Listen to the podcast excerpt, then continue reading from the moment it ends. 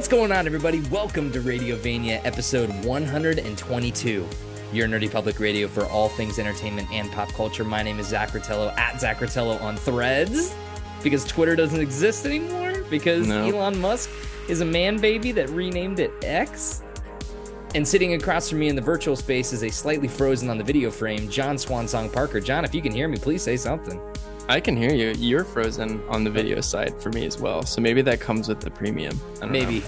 Oh wait, you're starting to move. eh, Yes, that's a premium member mm, feature of Zoom. Is that it's like now with more frozen video. I'm doing fine though. Thank you for asking. good, good. What a way to start this podcast off. I mean, the We're here. videos the video is not for the listeners. It's just for us. So we could be able to, you know, talk to each other and engage facial reactions. But uh, Yeah. you know, An important part of radio is seeing the other person. Yeah, that's the that's the most important part. Yeah. How are you doing, man? It's uh, it's been a minute. The last time that we got together was 2 and Mhm. some weeks ago. We were here for the uh, the Mission Impossible pod. Um, Yep. So it's been a minute. In between that pod and now, we we we went on a bachelor party for our good friend Ben. Yep. in- Congratulations. Ben and Sam. Yep. Congratulations. Yeah, if you're listening to you, I know you aren't, but if you They're are not. listening, They're definitely not. we appreciate you nonetheless. Good on you for getting married. Yeah.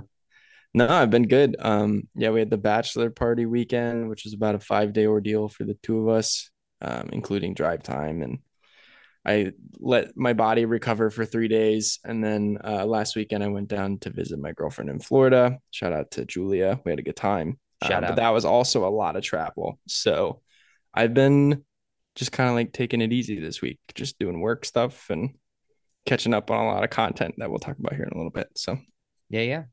but yeah, how about so you? you went you went three days between the bachelor party and and getting back in the swing of the things. I was I was like sober for like almost a week. Yeah, I talked to John last night. He said that he didn't feel himself until this past Monday.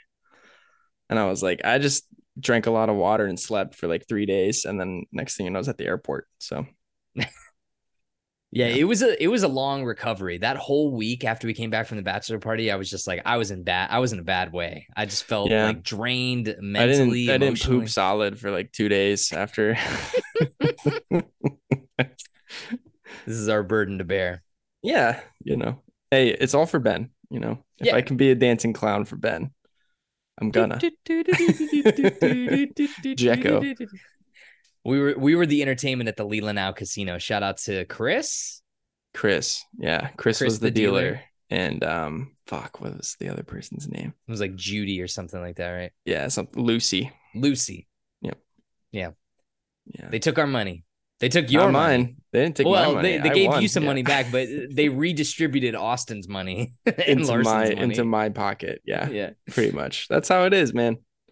cool. So you, we had a whole blackjack table to ourselves. I asked the pit boss. I was like, "Hey, we got a bachelor party here.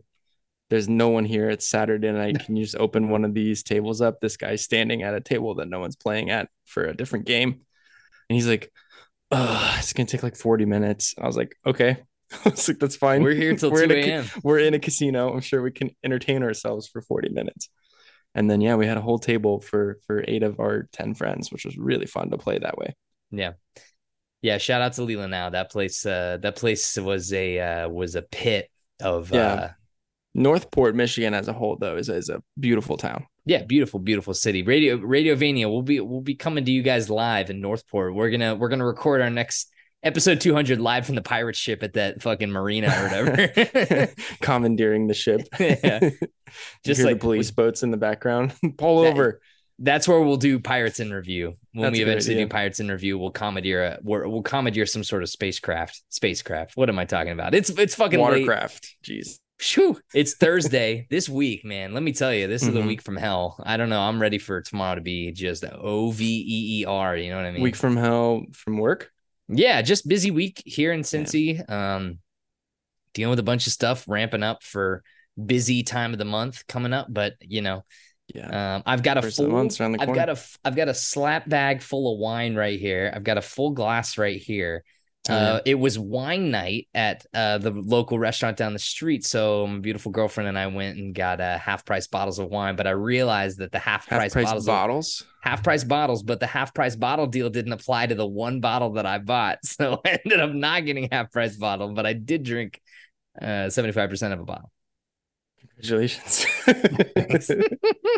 so sorry, my that, br- sorry the deal didn't apply to you.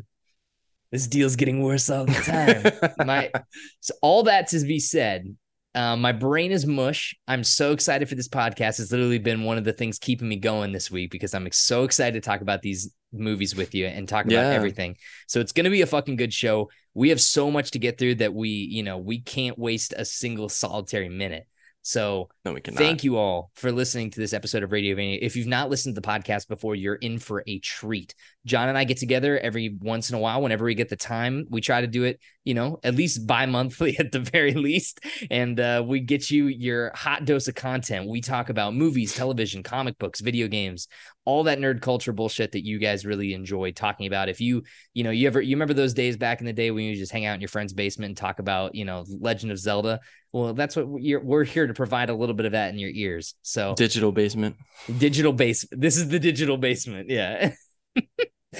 if if you like the show, we thank you for listening. You can follow us in many different ways. If you Go don't like the Radio show, V- you can go fuck yourself. No, I'm just exactly. yeah. I'm It's like no, no, no, no. Go fuck yourself. Go fuck Okay. yourself.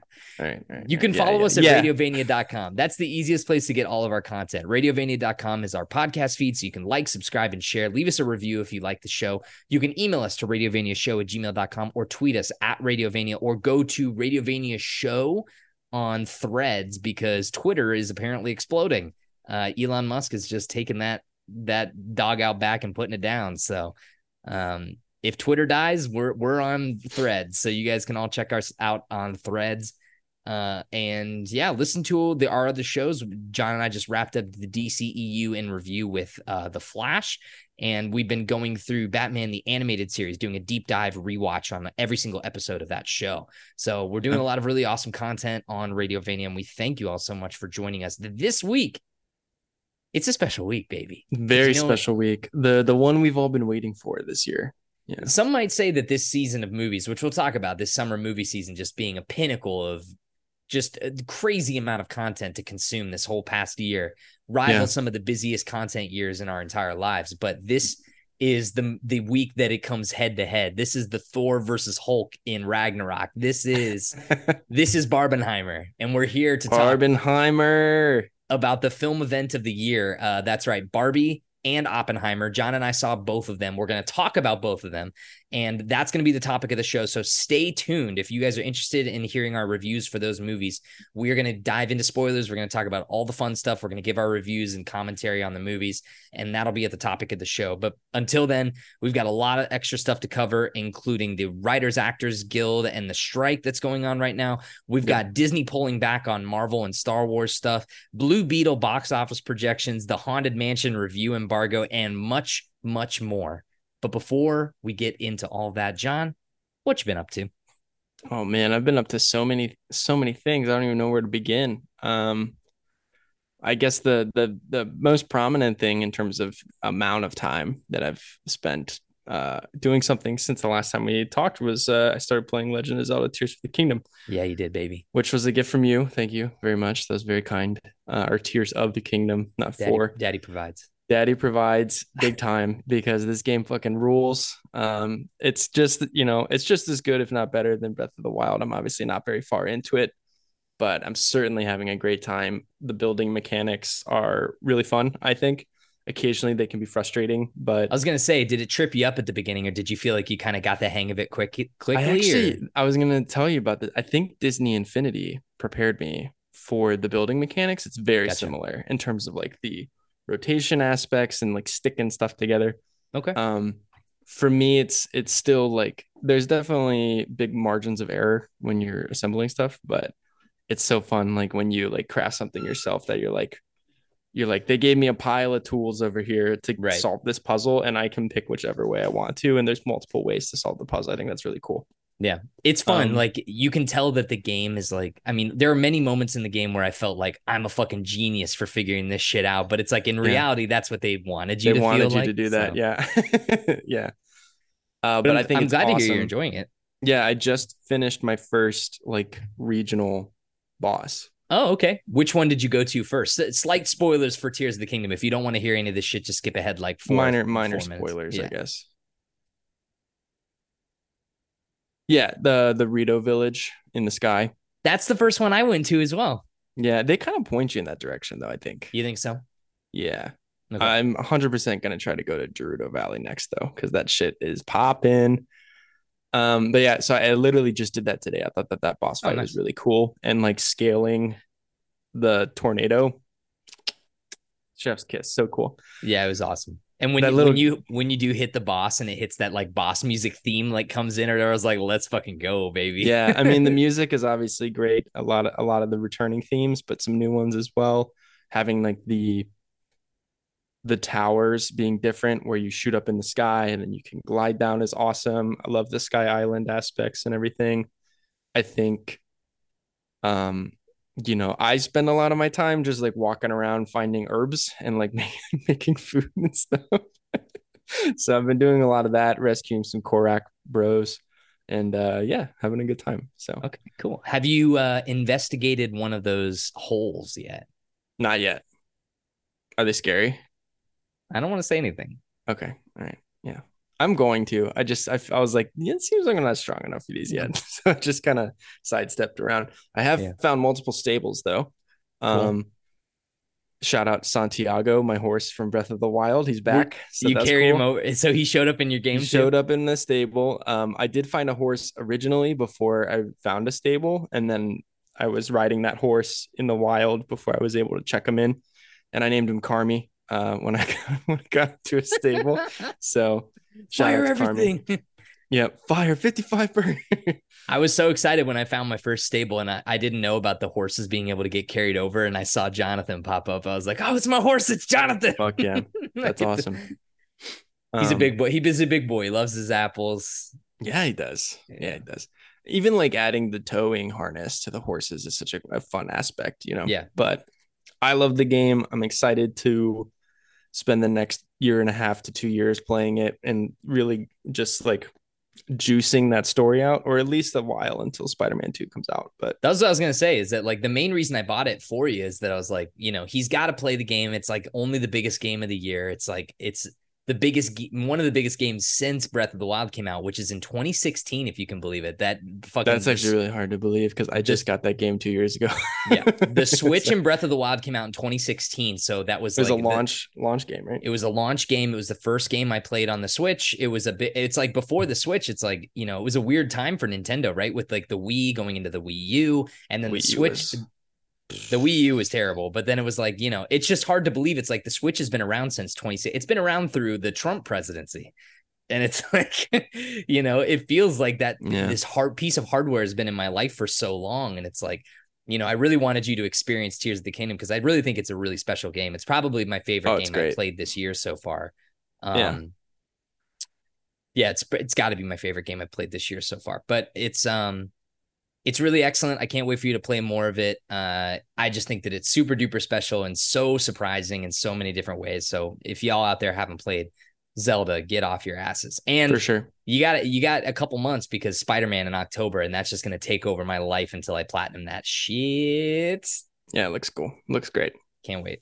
Yeah, but you know, Zelda, the first Zelda game, I I played multiple games in between playing it. The Switch is just like such a, you know, oh, I'm going to the office. I'm gonna take my Switch today and, and Right. get a good half hour on my lunch break. Like I can parcel that game out over the next couple of years, even if I take a hiatus to play Spider Man. So yeah, for sure. I'm really digging it, though. I think. I, I should check the game clock. I'll probably put maybe 12 hours in, maybe.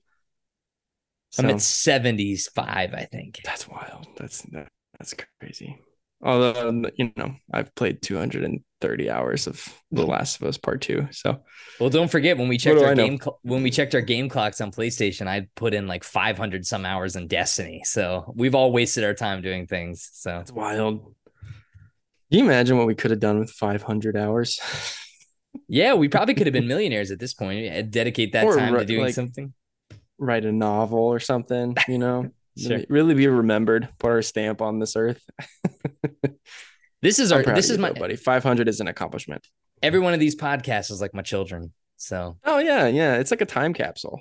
That's the that's my favorite part about doing Radiovania. in but in 3023 uh Jesus. Some some bearded bro is gonna fig- find this podcast and be like, you know what? These guys were right about everything. They could have saved Disney. Disney Disney cannibalized itself and went into bankruptcy in 2050, and, and they were like, these guys were right.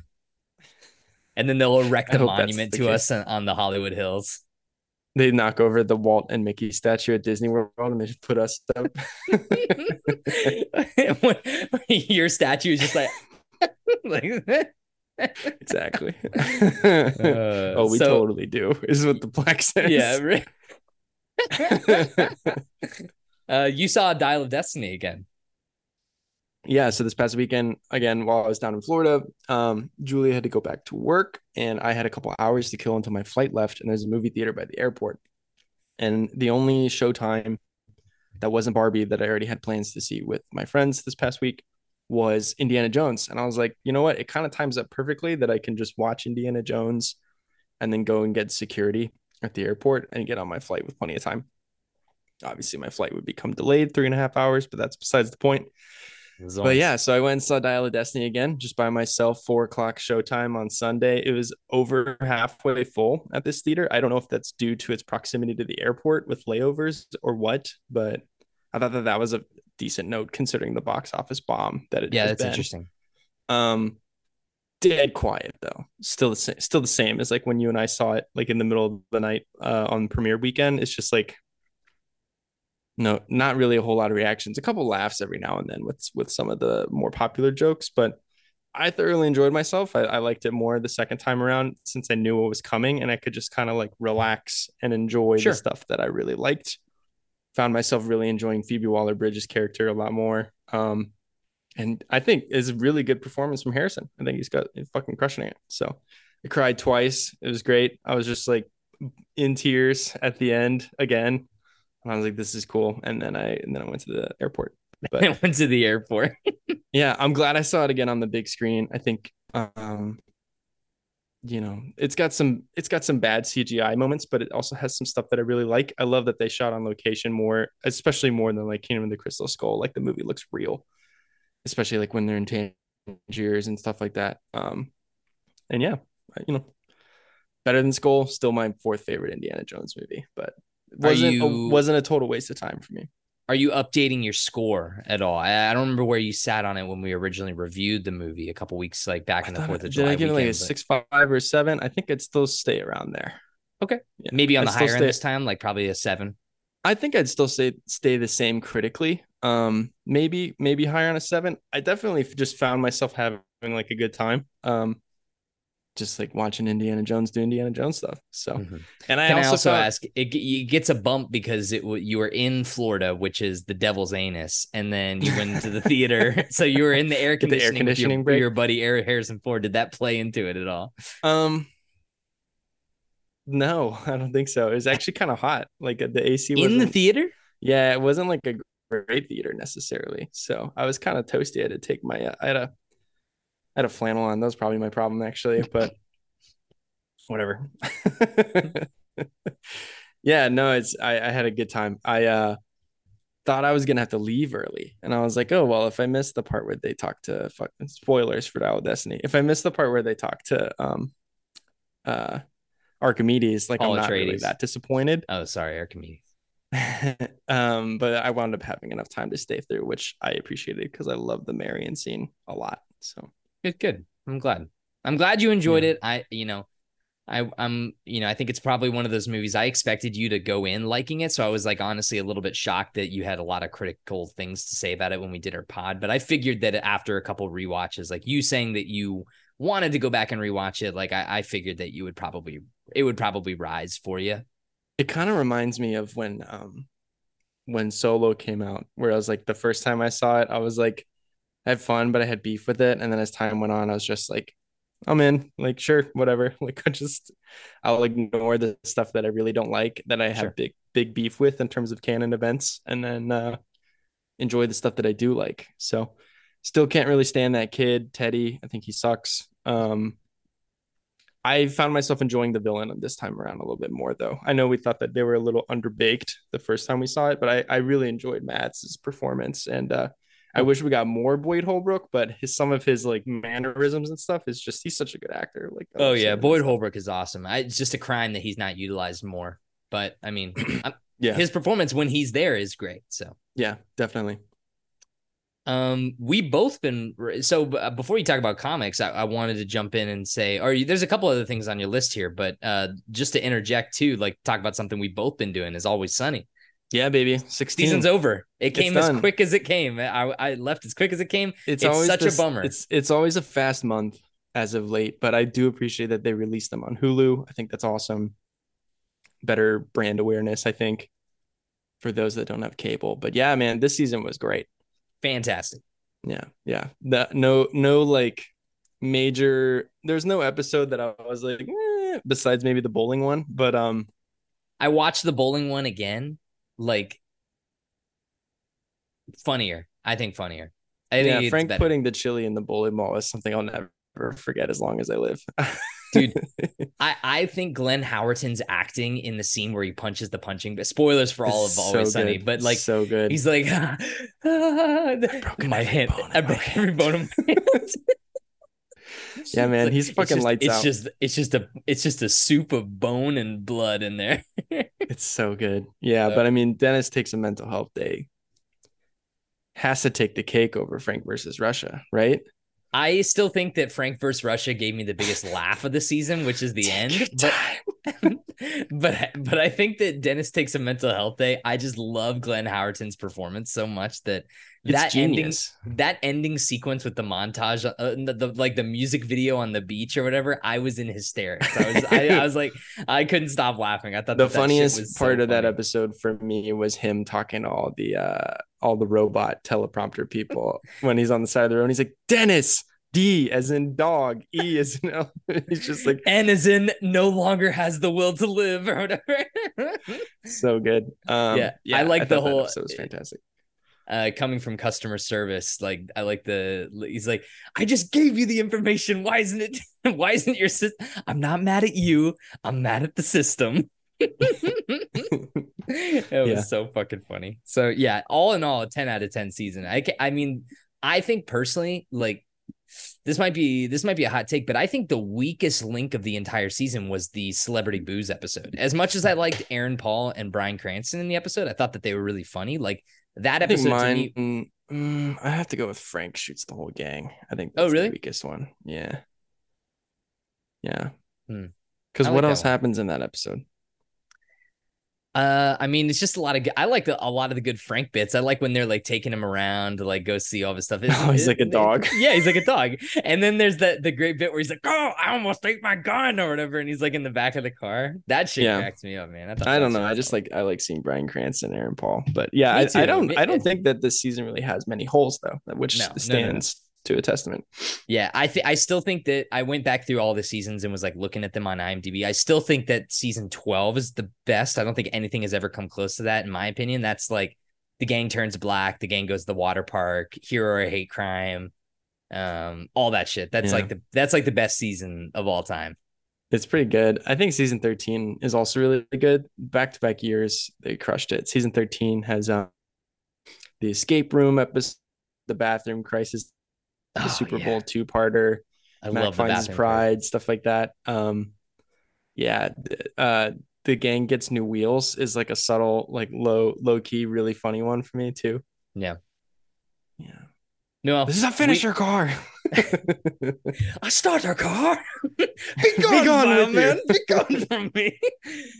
Yeah, dude. Again, just I'll reiterate this again. Blackberry, y'all. If y'all haven't yeah. seen Blackberry, fucking run, don't walk, and rent that shit. I'm pretty sure it's for on demand right now, but yeah, it's a little bit of money. So if you can wait a little bit and see it, you know, if it's on a free subscription service that you pay for, cool, see that. But man, is it not one of the best movies of the year? Definitely in my top three. Nice. So awesome.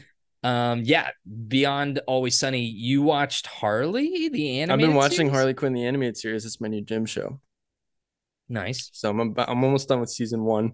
It's hilarious. If you're a DC Comics fan, check this shit out. I'm a little disappointed in myself that I'm so late to the game, but it is like uh it's superhero satire, but specifically making fun of DC. So in the same vein as like Peacemaker and the Boys and stuff like that, and, and Invincible to an extent, but with all DC characters. Um, and because it's animated, they can get with some weird stuff. Shout out to Right. um, all the voice acting cast. Your guy Jason Alexander is in it, and he's fantastic. Uh, he plays Cy Borgman, who is uh, Jason Alexander, you mean like George from Seinfeld? No Yes. shit. He's in the show?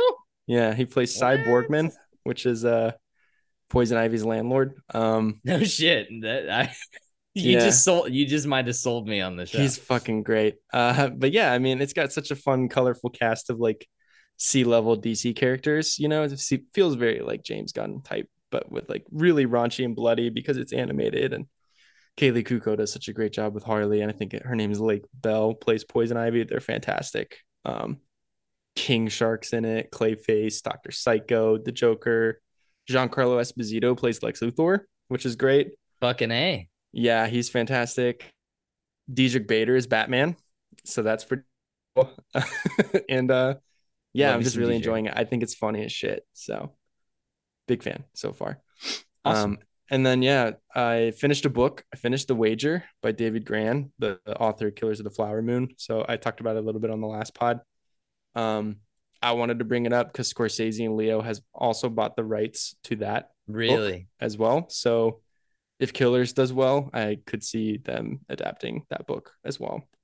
Okay. But really interesting story, and I don't want to really dive into it too much because I do think it's a book that people should read. So yeah, the logline pitch is that there is a ship that crashes on an island in off the coast of Chile, and uh, there's a mutiny that occurs, which is pretty fun. So okay. yeah. Cool. You've been Um, playing I'm Final curi- Fantasy. Uh, sure. Yeah. I I've been uh, so Zelda uh wrapped that shit up. Um oh, you beat I you beat the boss. I did not. So You stopped playing without beating him? okay, so is that bad? I got really frustrated with the final boss and I uh, needed to take a break. I came back from the so bachelor played party. Final Fantasy. yeah, I came back from the bachelor party and I was like, you know what? I'm just gonna try to beat. I'm gonna try and beat Ganon. And I got Mhm. my ass just absolutely clowned out like about 12 Jesus times until I got so mad that I was like, okay, I'm playing something else. And so now I'm playing Final Fantasy, Final Fantasy 16. wow. I'll is beat this it. like a known problem? Like so here's what I'll say. I'm not gonna I, not this no spoilers at all, but you'll get to a point in the game where it's one of those like, oh, if you don't go, if you you know turn back now or whatever, if you go here, this is the final thing or whatever. But it's like, I they don't really broadcast it that well, and I think I just like totally slipped by it, and so you, you went in too early. I went in too early and Oh, now shit. I'm stuck where it's like, okay, I could beat Ganon. I think what I'm going to have to eventually do is leave the spot that I'm at. But to do that, I'm going to have to boot from an old save because once you get to the spot where the final boss is, you can't fast travel out of there. So That you have to load from an old save. But what that means is that like Ah. I lose like at least an hour of progress. So it's like, I Yeah. keep thinking it's like I keep getting confident in myself. I'm like, you know what, I got him. I was like, I might not be prepared enough, but I got him. And then I it's got like, his ass. and then just like, I'm just getting like, I'm getting washed. So I just got very frustrated with it. So I was like, I just need to change Ganondorf's pace. ragdolling your ass around. Yeah. That sucks. So I, I need to change of pace. So yeah, I'm playing Final Fantasy 16. It is excellent. Um, I was Oh, good. not I was not the hugest fan of Final Fantasy 15, but I loved what they did with Seven Remake. So um, I've never played a single Final Fantasy unless you count Kingdom Hearts. I would count Kingdom Hearts. I think that Okay, then I've played two. you played 2. um, yeah, uh, Final Fantasy 16 is really, really good. I like, you know, I mean, I did. Part of me really likes turn-based role playing games.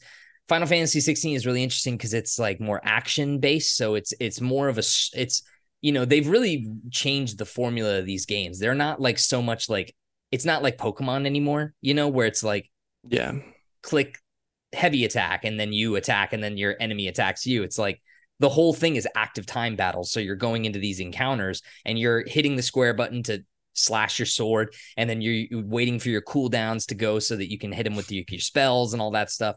So it's much more involved. And the story this time around, it's not like, oh, fairies and mystical elements and uh, all this shit. Like it's you can tell that they were heavily inspired by Game of Thrones and George R. R. Martin because the whole thing is just a very like grounded medieval sort of story of like kingdoms and warring factions and family and betrayal. And so it's a lot more easy for me to follow. It's not like the it's not like a story that's super like convoluted. Like you think Final Fantasy, you think like, oh my God, it's like this super Japanese crazy yeah. story that's all over the place. But this is very, very streamlined and straightforward. It's almost like I feel like every cutscene is like I'm watching an episode of like fucking Game of Thrones. So um it's good. The story's got me invested. I like the characters a lot. Uh, I like the gameplay quite a bit. The game looks amazing.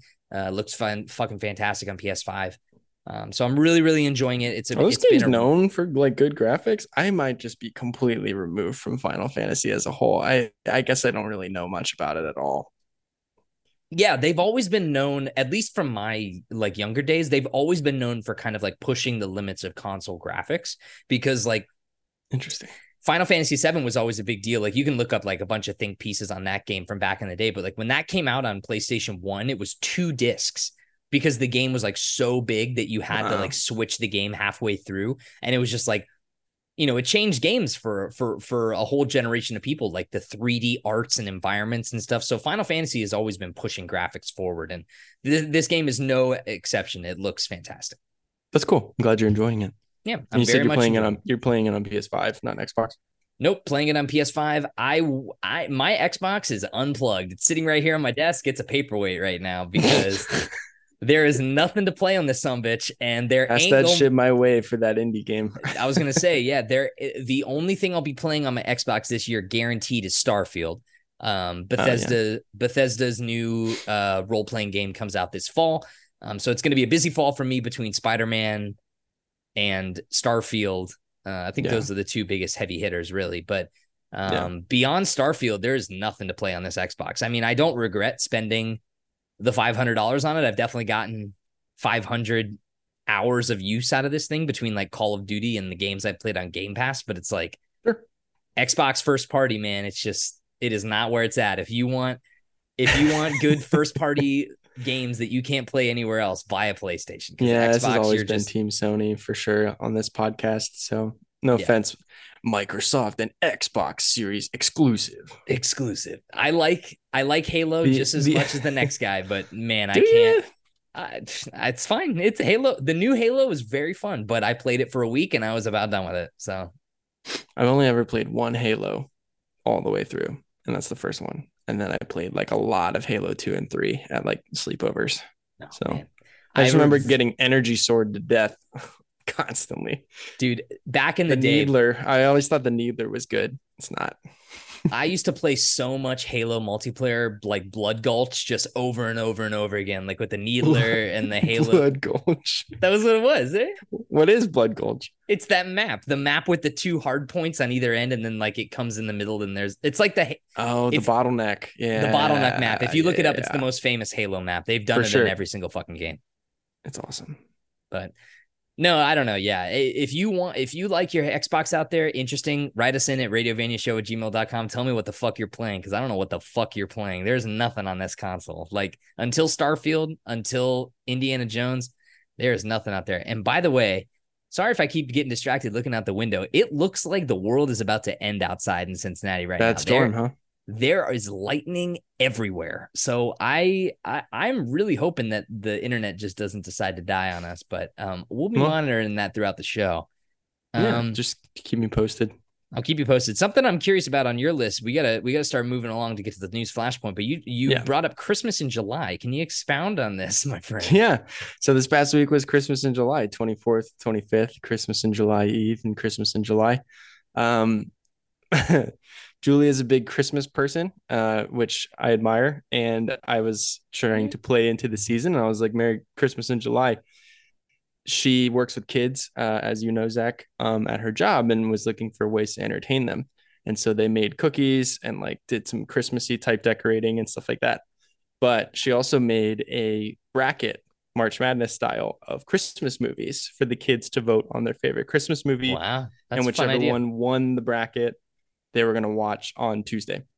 So I wanted to read this bracket to you, but I wanted to first, before we did the bracket, talk about a really weird abnormality on here, which is that Home Alone's on the bracket. Hmm, I don't know if you've heard of this movie or not, but I have heard of this movie. I was wondering if you if you thought it does it deserved to be on this bracket or not yeah, for sure. Christmas in July. I, I sure why not? Because you know what, Christmas in July isn't a real holiday, so of course this movie could be on there. but Christmas is a real holiday, and this is a real Christmas movie. So, right? You bet. Mm-hmm. Yeah. You bet. You bet. Go listen to the holiday draft if you want to hear more about what we're talking about. Um, I'll never go, and hear never- the most angry, the angriest that John has ever been on this whole pod. I'll never forgive him as long as he lives. And you're wrong, buddy. I love you very much, but you're a fucking clown if you say that that's not a Christmas movie. but anyway, let's do the bracket together as as a team, if you don't mind. After I Sure. make fun of you, um, so it's catered to kids. You got to understand that. So there's going to be some things on here that don't make a lot of sense. So in the top bracket, we have Elf versus the Jim Carrey Grinch. Elf. Definitely. Bottom left bracket, we have Home Alone versus the Santa Claus with Tim Allen. It's got to be Home Alone. Sorry, Tim Allen. Yep. I love you, but it's got to be Home Alone. And we're two and two so far. Bottom right bracket, Nightmare Before Christmas or Polar Express. See, I would go Nightmare Before Christmas. I would also go Nightmare Before Christmas. Good. This is where the kids fucked us and the society is doomed. Top this is where the kids fucked us. up here. Top bracket, Christmas Story versus Unaccompanied Minors. It- they went with Unaccompanied what Minors. the fuck is even that? What is what is that? I don't know, never seen it, but they picked that over Christmas Unaccompanied Story. minors. Yeah, yeah, What about like dwarves? no, no, no, like unaccompanied minors, like at an airport. Oh, like kids that are under 18 that travel alone as an unaccompanied minor where like the airport staff takes care of them and stuff they probably picked it because a lot of them travel to this camp as unaccompanied minors so was this one of those movies with like Selena Gomez and Jake Paul? This got I fucking. TikTokers on this shit or whatever. no idea but i also think this brings up a bigger question which is do you think kids know what a christmas story is Like the Ralphie movie.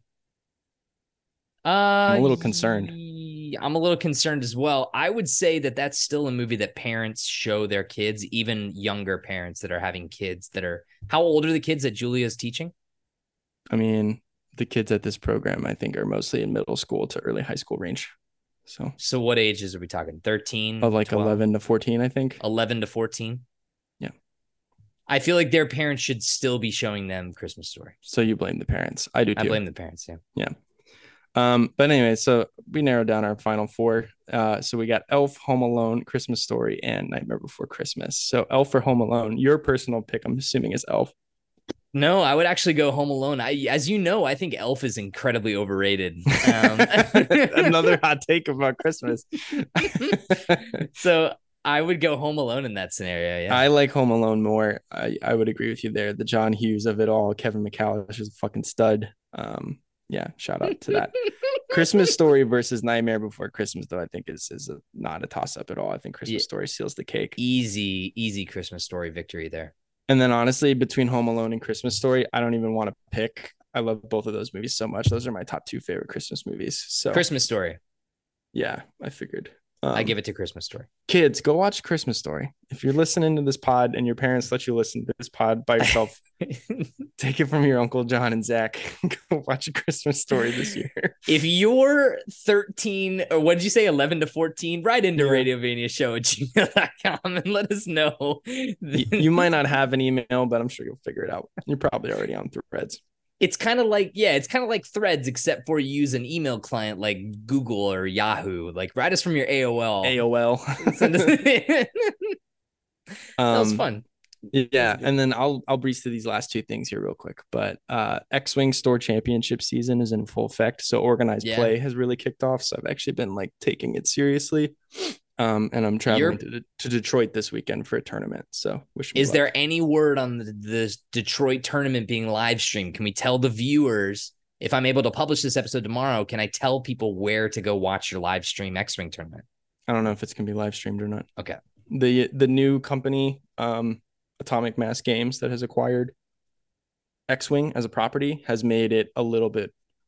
They're cracking down on the live streaming aspect of everything, um, at least on the digital portion of it. I'm not entirely like sure. copyright issues I don't know. I think they like want to own live streaming for the events, but This is a store championship, so there's very, very well possibility that there is.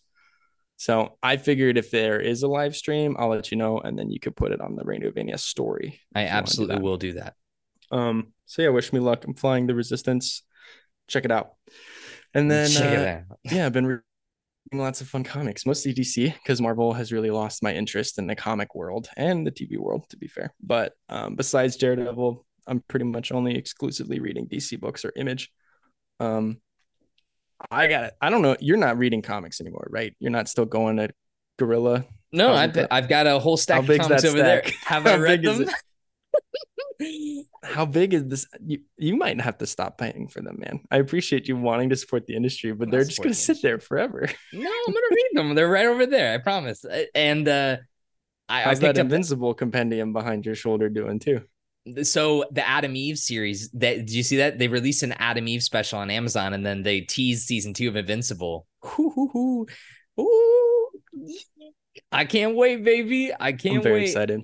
Um, no, the, I went up and picked comic books up this weekend actually, uh, uh Saturday before before Barbie, and uh picked up a variant cover that I guess I they just ordered for me for Daredevil like 14 or whatever, and it's Daredevil in a Spidey costume, and it's sick. And I was like, this is That's fucking cool. cool.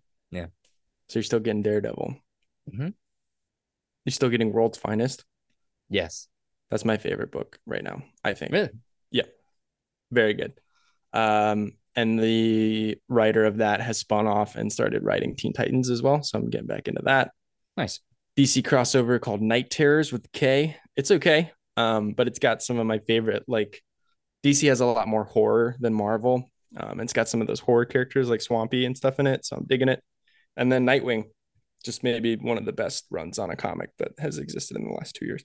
Okay. You also you made a point to mention to me that you're really enjoying the uh the Dick Tracy. What what no, that's not it. What's the Dick Tracy. Hold what? on a second. Hold on. Jimmy Olsen. There it is. You're Yeah, liking the Jimmy yeah. Olsen trade. Grayson uh, loaned me his copy of Who Killed Jimmy Olsen, which is a trade written by Matt Fraction, who wrote the Hawkeye book that um, inspired the show.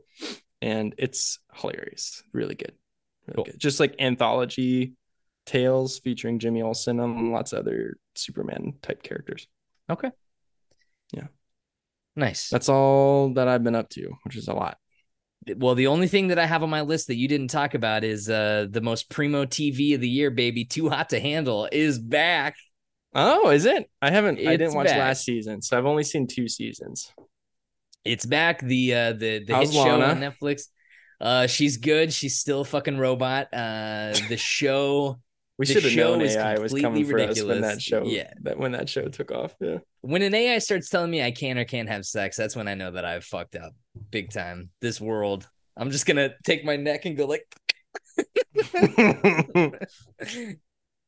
um yeah this show is terrible but it's hilarious um it's gotten a lot of really great enjoyment it's just been nice to watch some good trash tv turn your brain off at the end of a long work day just have a glass of wine Yeah. and be like you know what i want to watch terrible people be terrible to each other Yeah, that's my vice is below deck for sure, which sailing yacht season four just wrapped actually to include that on here. But great time as always. Those reunion things though, when they did the Zoom call with everybody, Jesus, Jesus Christ, it's just like just brings up room for people to watch the show and then come back a year later and talk about the drama. It seems exhausting. So yeah i was just thinking like imagine if we were on that show like on Too Hot to Handle, sure you would have wasted all ten thousand dollars within the first day or two.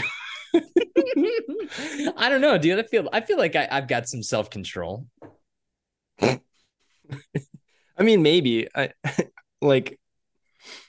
Hmm, this is different. This is an off mic topic. I think. Off mic topic. All right, yeah. well, we'll table this one for now. yeah, yeah, yeah. All right, well, that's good. We've been up to a lot of good stuff, but now it's time to take a trip to the news flashpoint. Do we need to ta- before you'd been land? Do we need to take like a break at all? Or are you feeling good? You want to just keep rolling? No, I'm gonna get some wine here in a second, but I don't have to go very far. It's just over my shoulder. Um, but before I do the blah, blah, blah, blah, I was wondering if now that the flash is done, do we want to change it from the news flashpoint to something else? Were we calling it the news flashpoint because the Flash movie was coming out? I think that it was just turned Yeah, into the news flashpoint. flashpoint. Flashpoint. But I thought it just became the news flashpoint because it, originally the segment was called the news, like news flash, you know, like. hmm But then we were like, oh, it's a comic booky thing. We're a com, we we like comics on this show. I'm just saying, should we retire the Flash as a whole and just call it like something News else? with the point. Not news point. something else with news. Uh, I don't know. We can workshop it. I I feel like uh, it might be hard to get rid of that. What are we gonna do instead? Would we change the jingle? No, we keep the jingle. We gotta keep the jingle. Yeah, I like the call it something else. I don't know. What's I was, uh? I was just there- trying to play devil's advocate. Da-da-da-da. Let's go. oh, we could think about it. Maybe there's like a Batman specific. What's like Bat News? Bat. uh, Take a trip to the Bat. Bat the bat computer. signal. But how's that relate to the news? I don't know. That's where Batman gets his news from Gordon.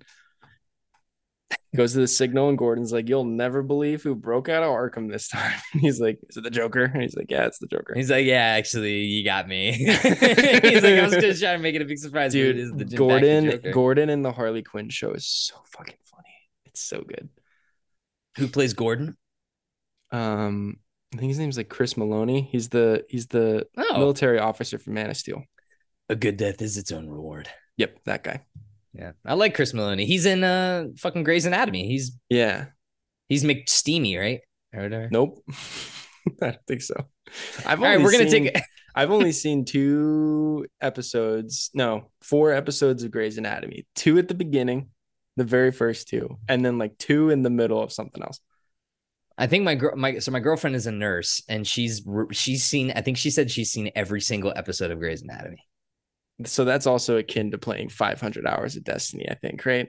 I think that that probably equates. Yeah, it's pretty much one for There's one. There's like 25 fucking seasons in that show, man.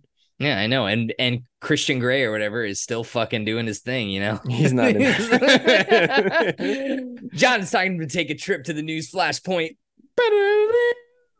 And the first news story we got is about uh Kevin Spacey. I'm gonna grab some wine real quick. and man, this is the time where I really wish we had a soundboard. uh yeah, we don't often read news stories from the AP or Reuters, but here we go. We got a news story from the AP. Um a UK jury has acquitted Kevin Spacey of sexual assault charges based on allegations by four men over the last 20 years. Um I won't read much of this story because I don't think there's a whole lot that we want to commentate on this, but I do think it's interesting to note just as a you know, as a piece of history, I guess, while we're doing this podcast. But a jury in London has acquitted Kevin Spacey of sexual assault Wednesday, uh, this past Wednesday, July 26th, after the Oscar winner's star turned as a witness in his own defense, spared him a possible prison term, and offered him hope of a career comeback after six years without a job. Um, the final not guilty verdict was read. The Oscar winner six looked. years. That means we've been doing Radiovania for more than six years. Yep. Um, Oh my god. where's the thing about the? If I could put time in a bottle. Yeah, three men. uh, Three men accused Spacey of aggressively grabbing their crotches, describing him as "quote vile and slippery, snaky predator." A fourth aspiring actor said he awoke to the actor performing oral sex on him after falling asleep or passing out on Spacey's London apartment. Uh, this was back during the the height of the Me Too uh, Yeah. bandwagon back in um 2017, 2017. Yeah. Yeah. So so yeah, 2017. There it is. Yeah, the men came forward as the, after the American actor accused Spacey of sexual misconduct as the hashtag Me Too movement heated up in 2017. So, um, w- Wait, so uh, one person says they woke up and Kevin Spacey was blowing him. yes, It's probably why I woke up.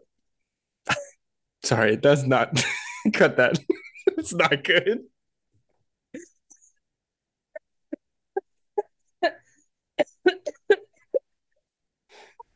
Oh no.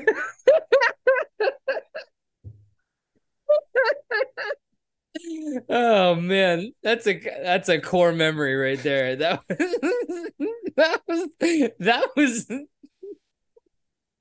this is so bad.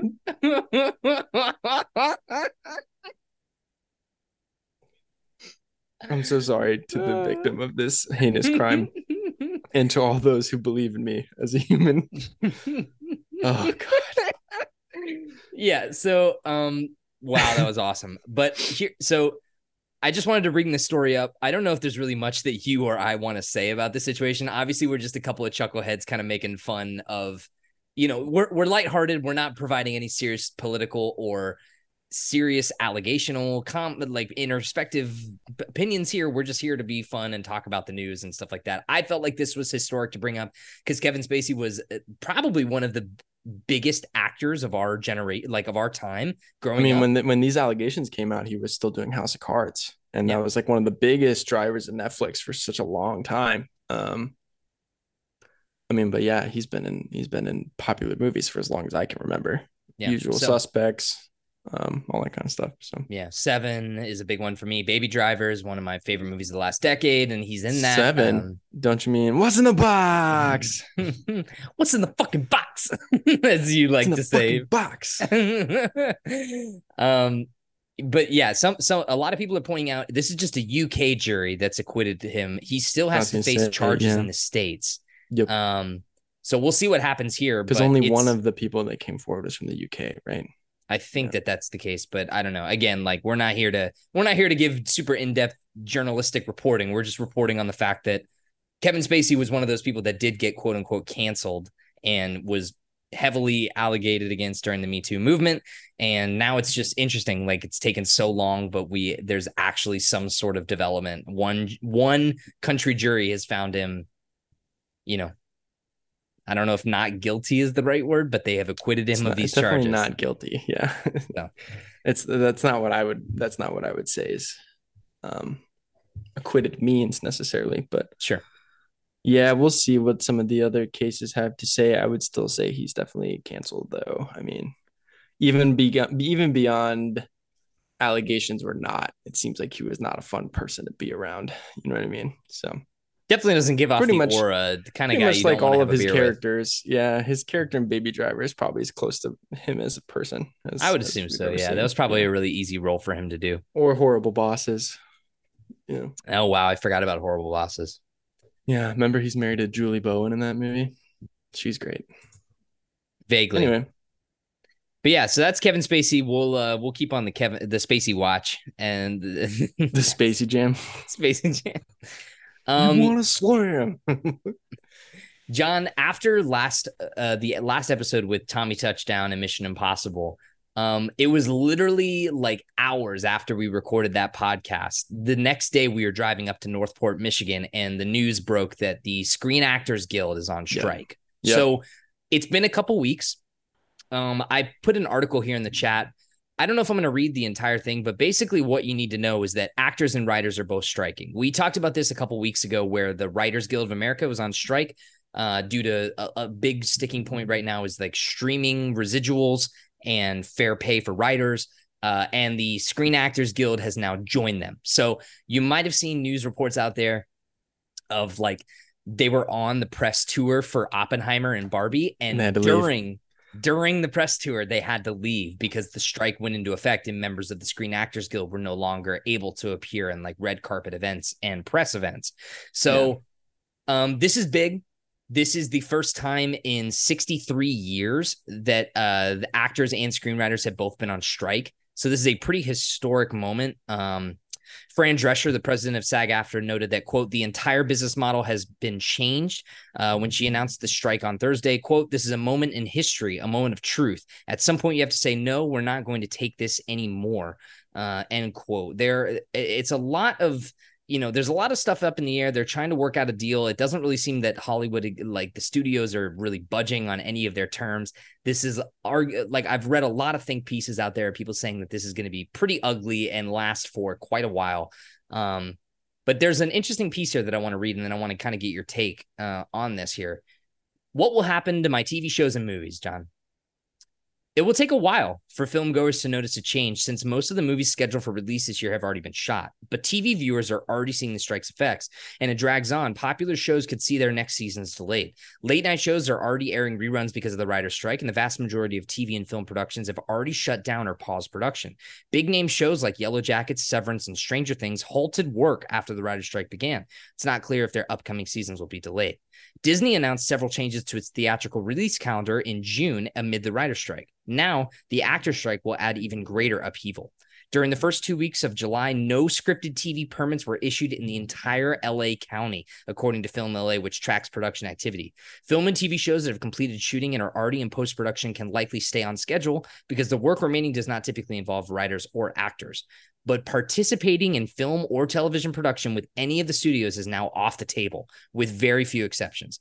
That means within a few months, beginning with the fall lineup, viewers will begin to notice broader changes to their TV diet.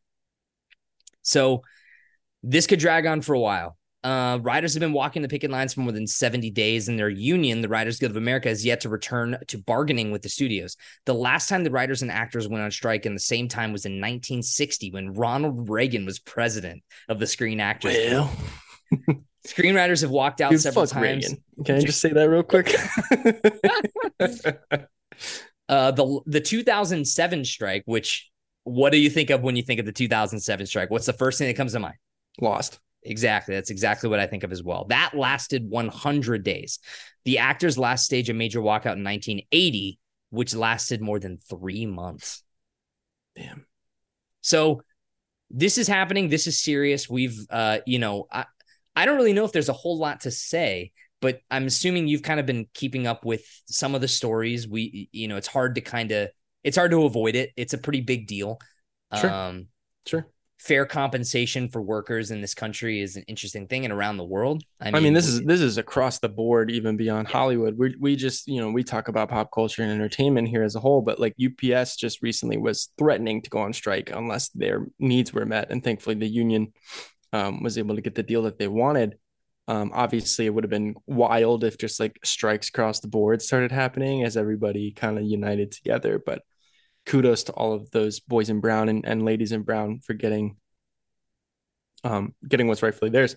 So, you know, I hope that I hope that everyone is able to have these these needs met. It doesn't seem like they're asking for much for the studios to not be caving so much is is so um annoying and you know it's just more one percenter bullshit in this country that we don't need to necessarily spend too much time talking about but like just fucking pay people like they're doing all the groundwork you know bob Iger's not starring in ahsoka i mean he's just approving it yeah. he didn't even approve it originally. So like just fucking pay people. You know what I mean? And uh it'll be interesting in terms of the the ripple effect that it has on content over the next couple years. You and I were talking about like it might be time to rewatch some stuff that's already come out, maybe that you missed, things like that, like The Irishman.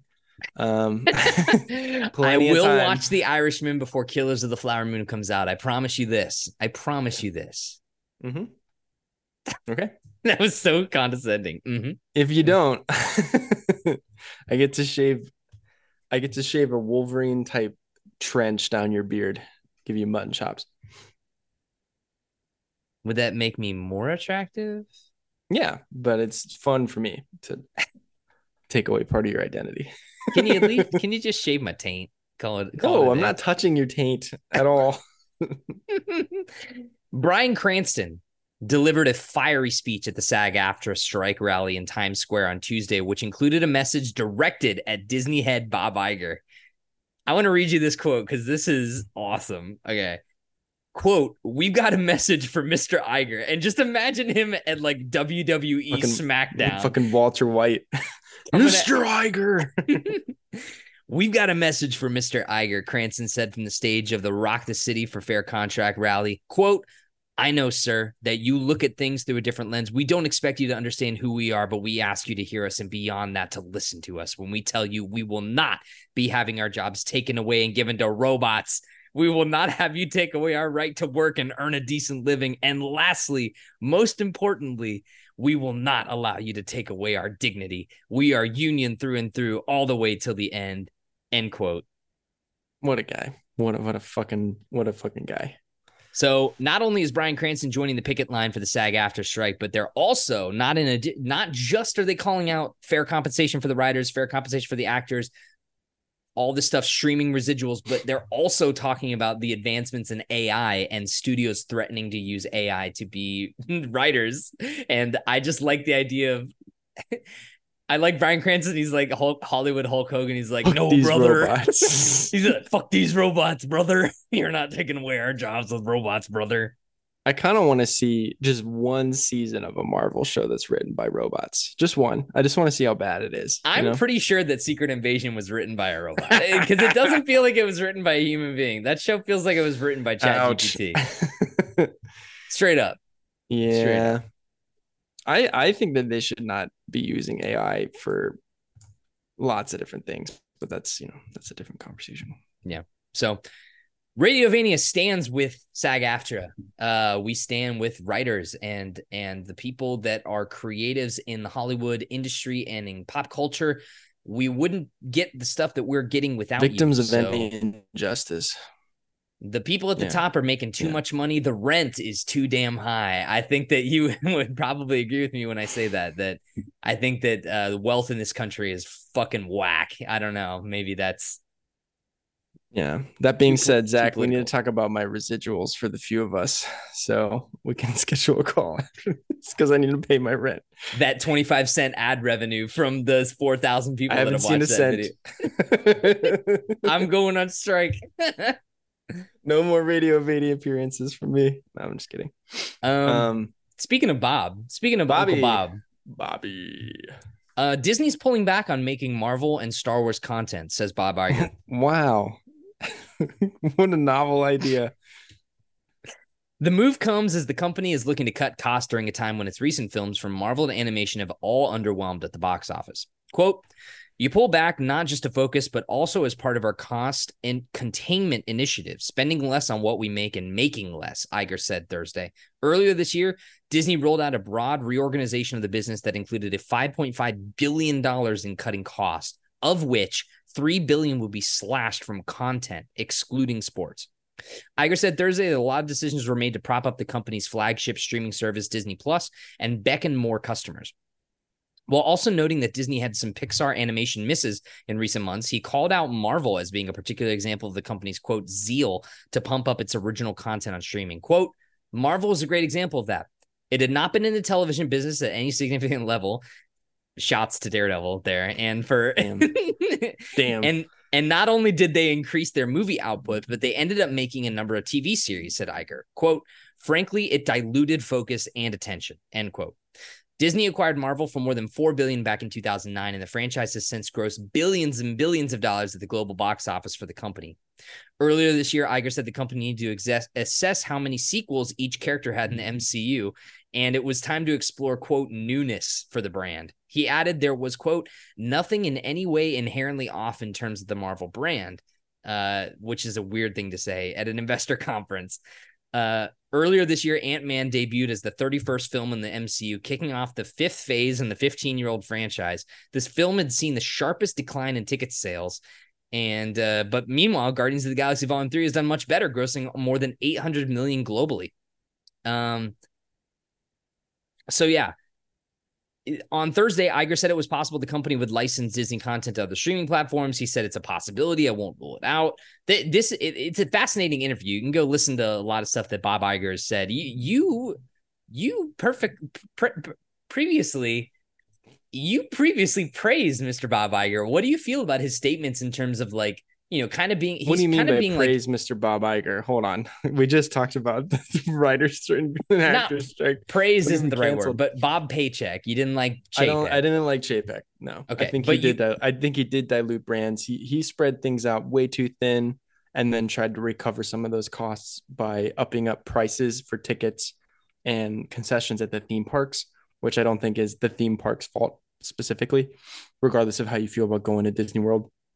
Um, So do you think Iger's comments here are more in cons- or are more like side shots at Chapek to say like he he diluted the brand, we're gonna pull back. So you think that this is necessarily not him like I don't think Bob? Iger would have ordered an Echo show. Let's just put it that way. you know what I mean?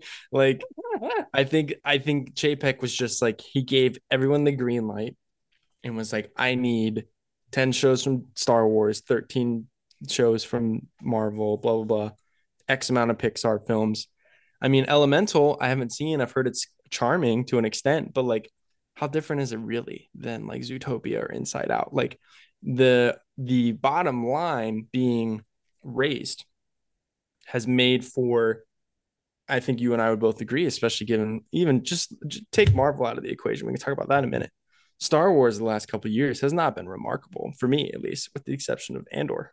Um, in terms of originality, like I feel like there's just been a lot of reiterating the same thing over and over again across all these Disney properties. So I I kind of agree.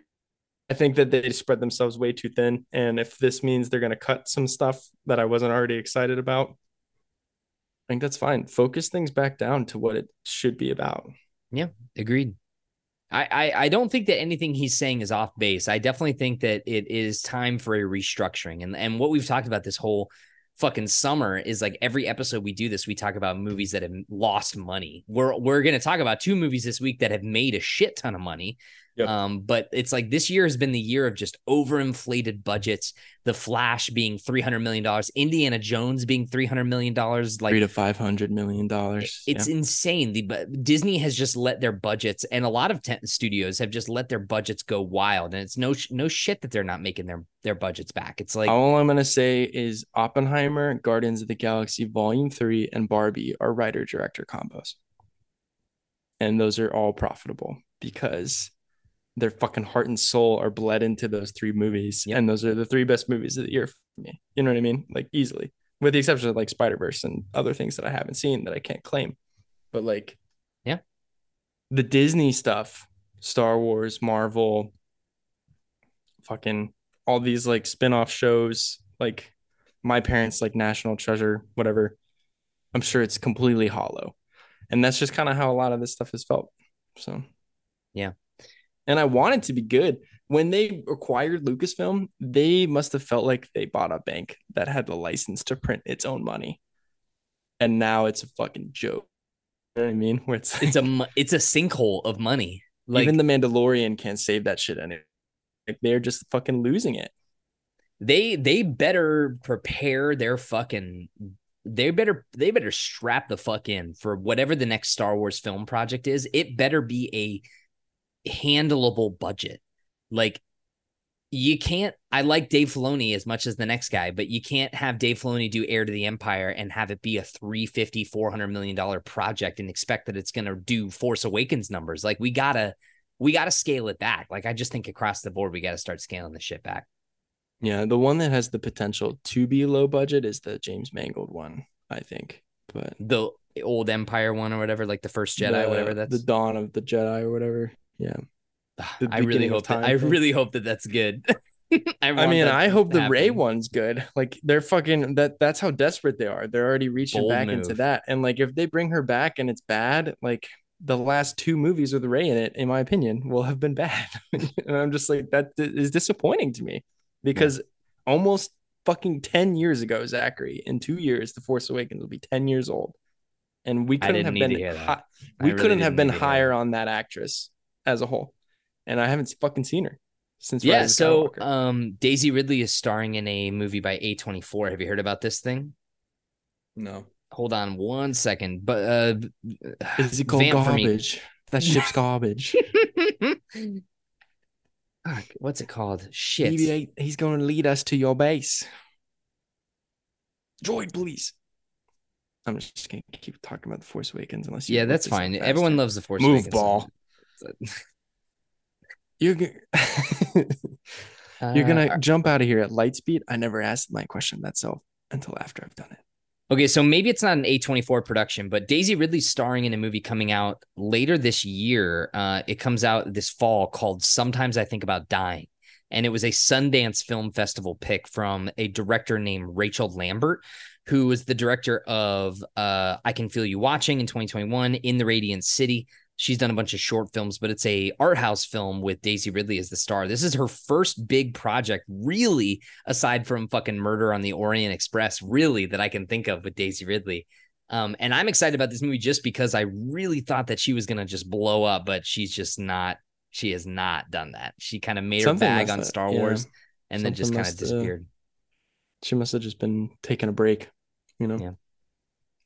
After dedicating almost a decade of your life to making Star Wars movies, though, I think I would want a break too. Hmm. Well, speaking of Star Wars, yeah, Donald Glover and brother brother Steven to write Lando series at Disney Plus as Justin yeah. Simien exits. So yeah, just as Bob Bob, Iger, Bob Iger's like, we're gonna rein it back on Star Wars content. Actually, Lando, baby, it's Lando time. Well, they've signed on to write it. It doesn't mean that it's gonna be made. We should put that out Yeah. there. Yeah, this doesn't mean that this, This, could get made. Batgirled as fast as anything else. You know what I mean? sure could. that but being said, Donald Glover writing his own Lando stuff sounds fucking fantastic. Sure does. Brothers Donald and Stephen Glover have signed on to write Lucasfilm's Lando series for Disney Plus. Variety has confirmed. News first broke of a Lando Calrissian limited series being in the works back in December of 2020. At the time, quote, uh, at the time, Dear White People creator Justin Simien was attached to the project, though it seems he was no longer attached, as Variety has been told the Glover brothers will be writing the series alone, which is just a, a cool name, by Glover the way. The Glover Super brothers. Glover brothers. Um, Simien most recently directed Disney's Haunted Mansion, which is scheduled for a July 28th release. I'm excited. It's tomorrow. I should be seeing it right now. Greetings, foolish mortals. So before I talk about Haunted Mansion, because I wanted that to just be a natural segue, what's your Mhm. temperature on a Lando Calrissian Disney Plus series? Is this is this what you want? Lukewarm. Lukewarm. Is that a Star Wars pun? Good one. I would rather see a Lando movie than a Lando TV show. I would agree with you. Um, you have to think that this Lando series, unless it takes place before Solo, will feature on his own. He doesn't have Phoebe Waller Bridge L3.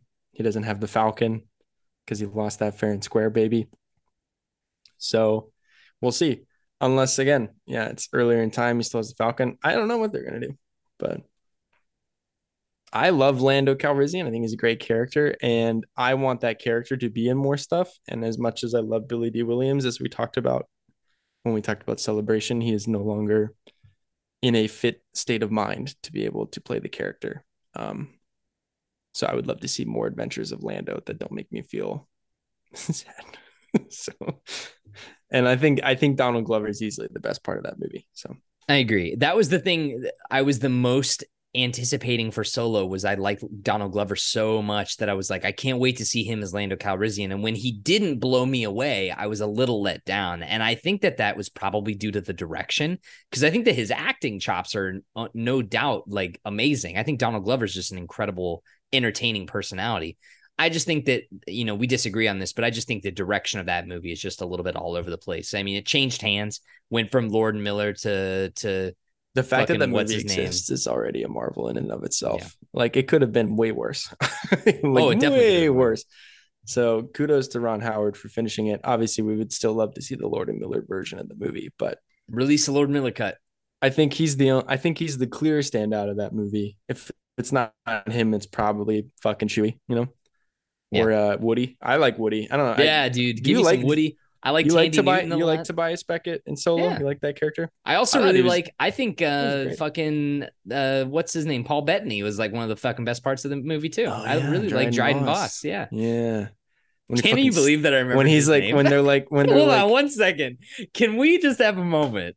Can you? Thank you so much. I very rarely do I get the honestly, recognition. dude, I for- thought you didn't. I thought you didn't care about me. So that I just, just that just pulled proved, that name out of my asshole. Do you do you realize? Do you realize how deep in my brain I had to pull to get that? I can't remember my birthday sometimes, Your and I just pulled the name Dryden Voss out of my ass. both That's names amazing. too, first and surname. That's impressive. Hey, cheers to you. Cheers to Dryden Voss. What a fucking night. I'll be here all week. I love one of my favorite cuts in that movie is when they're like when um Woody's like, Where's where's uh Dryden? And Emilia Clarke's like, he's meeting with the governor, and it cuts and he's like stabbing the governor. it's like, Yeah, oh, okay. He's a cool guy. More shit like that. That's totally a, a Lord and Miller edit. That's like Lord and Miller comedy. That's also to that's a, fucking Star T. that's Star Wars comedy. That's like Sure. I'm gonna go and apologize to Lord Vader myself. Apologies accepted, Captain Needa. He's just like dead on the floor. Mm-hmm. so yeah, yeah. I like that movie. We need that's gonna be when we ever whenever we do in Star review, Wars in review. the solo episode's gonna be amazing. It's gonna be such an interesting pod to do. What if what if I just love it like the second time around? I haven't watched it since the theater. What if I just end up like loving it? I think that would be fantastic. You're like, I would love you so much more as a friend. no, not so much more. You're great. You're you're fucking fantastic, friend. I You're just great. I would respect you more. I like you too. You're great. like, hey, I like you too. Let's talk about some dog shit though. Are we gonna talk about some dog? Oh yeah, shit. Well, that was oh, so. My segue was gonna be uh, the director Simien that was going to do the Lando show is was the director of Disney's Haunted Mansion. Oh, let's talk John. about some potential dog shit then. W- Well, we're gonna yeah, we're gonna talk about some potential dog shit and the fact that Disney's Haunted Mansion, a movie that I think that it's safe to say both you and I were anticipating, got a I'm great still, cast. I'm still anticipating it. Okay, I don't Lakeith care about Stanfield. Danny DeVito, Jamie Lee Curtis, Jamie Lee Curtis, our Rosario girl, Dawson. Rosario Dawson. Owen Um, Wilson. I mean, the hits just keep coming after that. The hits keep coming. Tiffany the, rev- Haddish. eh, the review embargo lifted this past week, and it's currently sitting at a forty percent on Rotten Tomatoes. Uh, 40% critic recommendation with 122 verified reviews. Um, this is already a movie. I don't really have much to say about this, but I will say I want to hear your opinion and like where you're kind of at with the movie. You mentioned that you're going to still go see it in the theater, but like I'm gonna see it Tuesday. this movie already had an uphill climb. Disney Plus has been struggling. Disney itself has been struggling with theatrical releases, Except This- for Guardians. Yeah. except for Guardians. But this is uh this certainly can't be what they were hoping for with this review embargo. Like they were hoping, I think, for really positive word of mouth, like a Pirates of the Caribbean style word of mouth for this sort of movie. Um, Absolutely. They're spending a lot of money it. on. I suppose so, but like, does, Those doesn't Pirates Curse of the Black have Pearl the have, like a ninety percent Rotten Tomatoes? Well, Curse of the Black Pearl aside, not all those pirate movies have have stellar reviews, but no, but they they did follow. Fuck! I just dropped my wine. Oh shit! spilling. No, we're good. Nice. Well done. I mean, listen, Haunted Mansion, one of my top five favorite Disney World rides of all time. Definitely. It's a classic. I I'm excited. I'm gonna go see the cast. I love all the actors involved. I'm sure it's gonna be fun. I, I bet you I go see it and it's like Jurassic World Dominion, where it's like I'm in, I'm out, never think about it again, but I had a good time. You know what I mean? Okay. It's the summer. It's the summer of love, man. Let's just love everything that's in the theater. Let's just get after it. With how many movies I've seen in the theater this year, this is one of those where it's like, okay, if the reviews were super positive and the word of mouth was super positive, I probably Yeah. would have paid to see it on like a value Tuesday. But because of this, You And wouldn't if I even don't- pay six dollars to see this movie. if it's fucking hot as balls, maybe. I'm gonna see it on Tuesday. It's six bucks. It's fucking six bucks. Whatever. It's Danny. I support Danny. I'm here. I'm here for you, baby. Danny. Danny. Danny. He's trying to strangle Danny. Yeah. what the fuck are you talking about? Are you out of your fucking mind? All right. Well, I'm glad to hear that you're still excited about the Haunted Mansion. Something uh, I don't think either of us are excited about is Secret Invasion. Um, John, have you watched Secret Invasion yet or no? I thought it was supposed to be a secret. Um, no, I haven't. I haven't Okay. seen a single minute. Are you interested The in only thing I've seen all? from Secret Invasion is the image you texted me last night and the trailer. Yeah, spoilers. There's an image going around of Emilia Clarke with like a CG arm or whatever that's going on Twitter. arm. It looks terrible. It looks like something out of like an asylum movie. Like it looks like something from Sharknado. That's how bad it is. Seriously. It's Yeah. it's atrocious. Um, What but was Secret she thinking? I don't know what she was thinking. She I don't know. I don't know. Whatever. She's in the Disney bag now. She was fucking Ellie Can't- De La fucking whatever her name is for the thing in solo, and now she's uh Ellie she's De La, whatever her name was. It's so funny you remember Dryden Voss, but you can't remember Qi'ra. Oh, That's it. Qi'ra, Qi'ra, Qi'ra. Ellie Qi'ra. De La. I was thinking Ellie De La Cruz. Ellie De Las Cruz. remember me. Yeah, so Secret Invasion. People You're gonna come it. to me, by the way, when I have full on dementia and you come to my hospital bed. You're gonna be like, "It's me, Jonathan. We did we did a hundred, a thousand episodes of Remember Radio Me. Mania, and I'm gonna go, remember." Though I have to sing when I hear a sad guitar. No, I'm gonna play Future Days, and it's gonna it's gonna eh, bring you back to life. take me back. That'll bring me back. Yep. Take you right out of death's clutches. You can be Well- like, I got two more years left in the tank. Did Last of Us Part Three come out? Was it good? I don't It was remember. excellent. Uh, well, the Secret Invasion finale is officially the worst rated Marvel title in the history of the franchise. Um, currently, on Rotten Tomatoes, it sits at just about eleven percent. Oof. Um, the Folks, show It's not what you want. Is not what you want. The show is just bombing. Like from what I've heard, like anecdotal evidence on the web just seems to point that no one's watching the show. There's no buzz at all. I don't hear any of my coworkers talking about it. I haven't heard any of my friends talk about it. No one's really buzzing about the show. I don't know. This is like Dude, this is like the I'm the first Marvels- huge MCU flop, and uh, this is like this is big. This is unprecedented. I'm scared if I'm the Marvels, honestly. Terrified. How much do you think that movie costs? I bet you that movie costs 250 at least. Eh, maybe. On how much stuff they do in space versus on land. I'm looking it up right now. Yeah, check it out. Plus, you gotta, you know, you gotta think that there's a lot of visual effects involved because it's a Marvel movie. So it's pretty crazy Um, where we wound up here. Zach is researching things. So the only thing that I've got right here is that it looks like it was an article from Forbes uh back in April of this year. Apparently 2 months into the but into the filming for the Marvels, the budget was sitting at 130 million. after two months.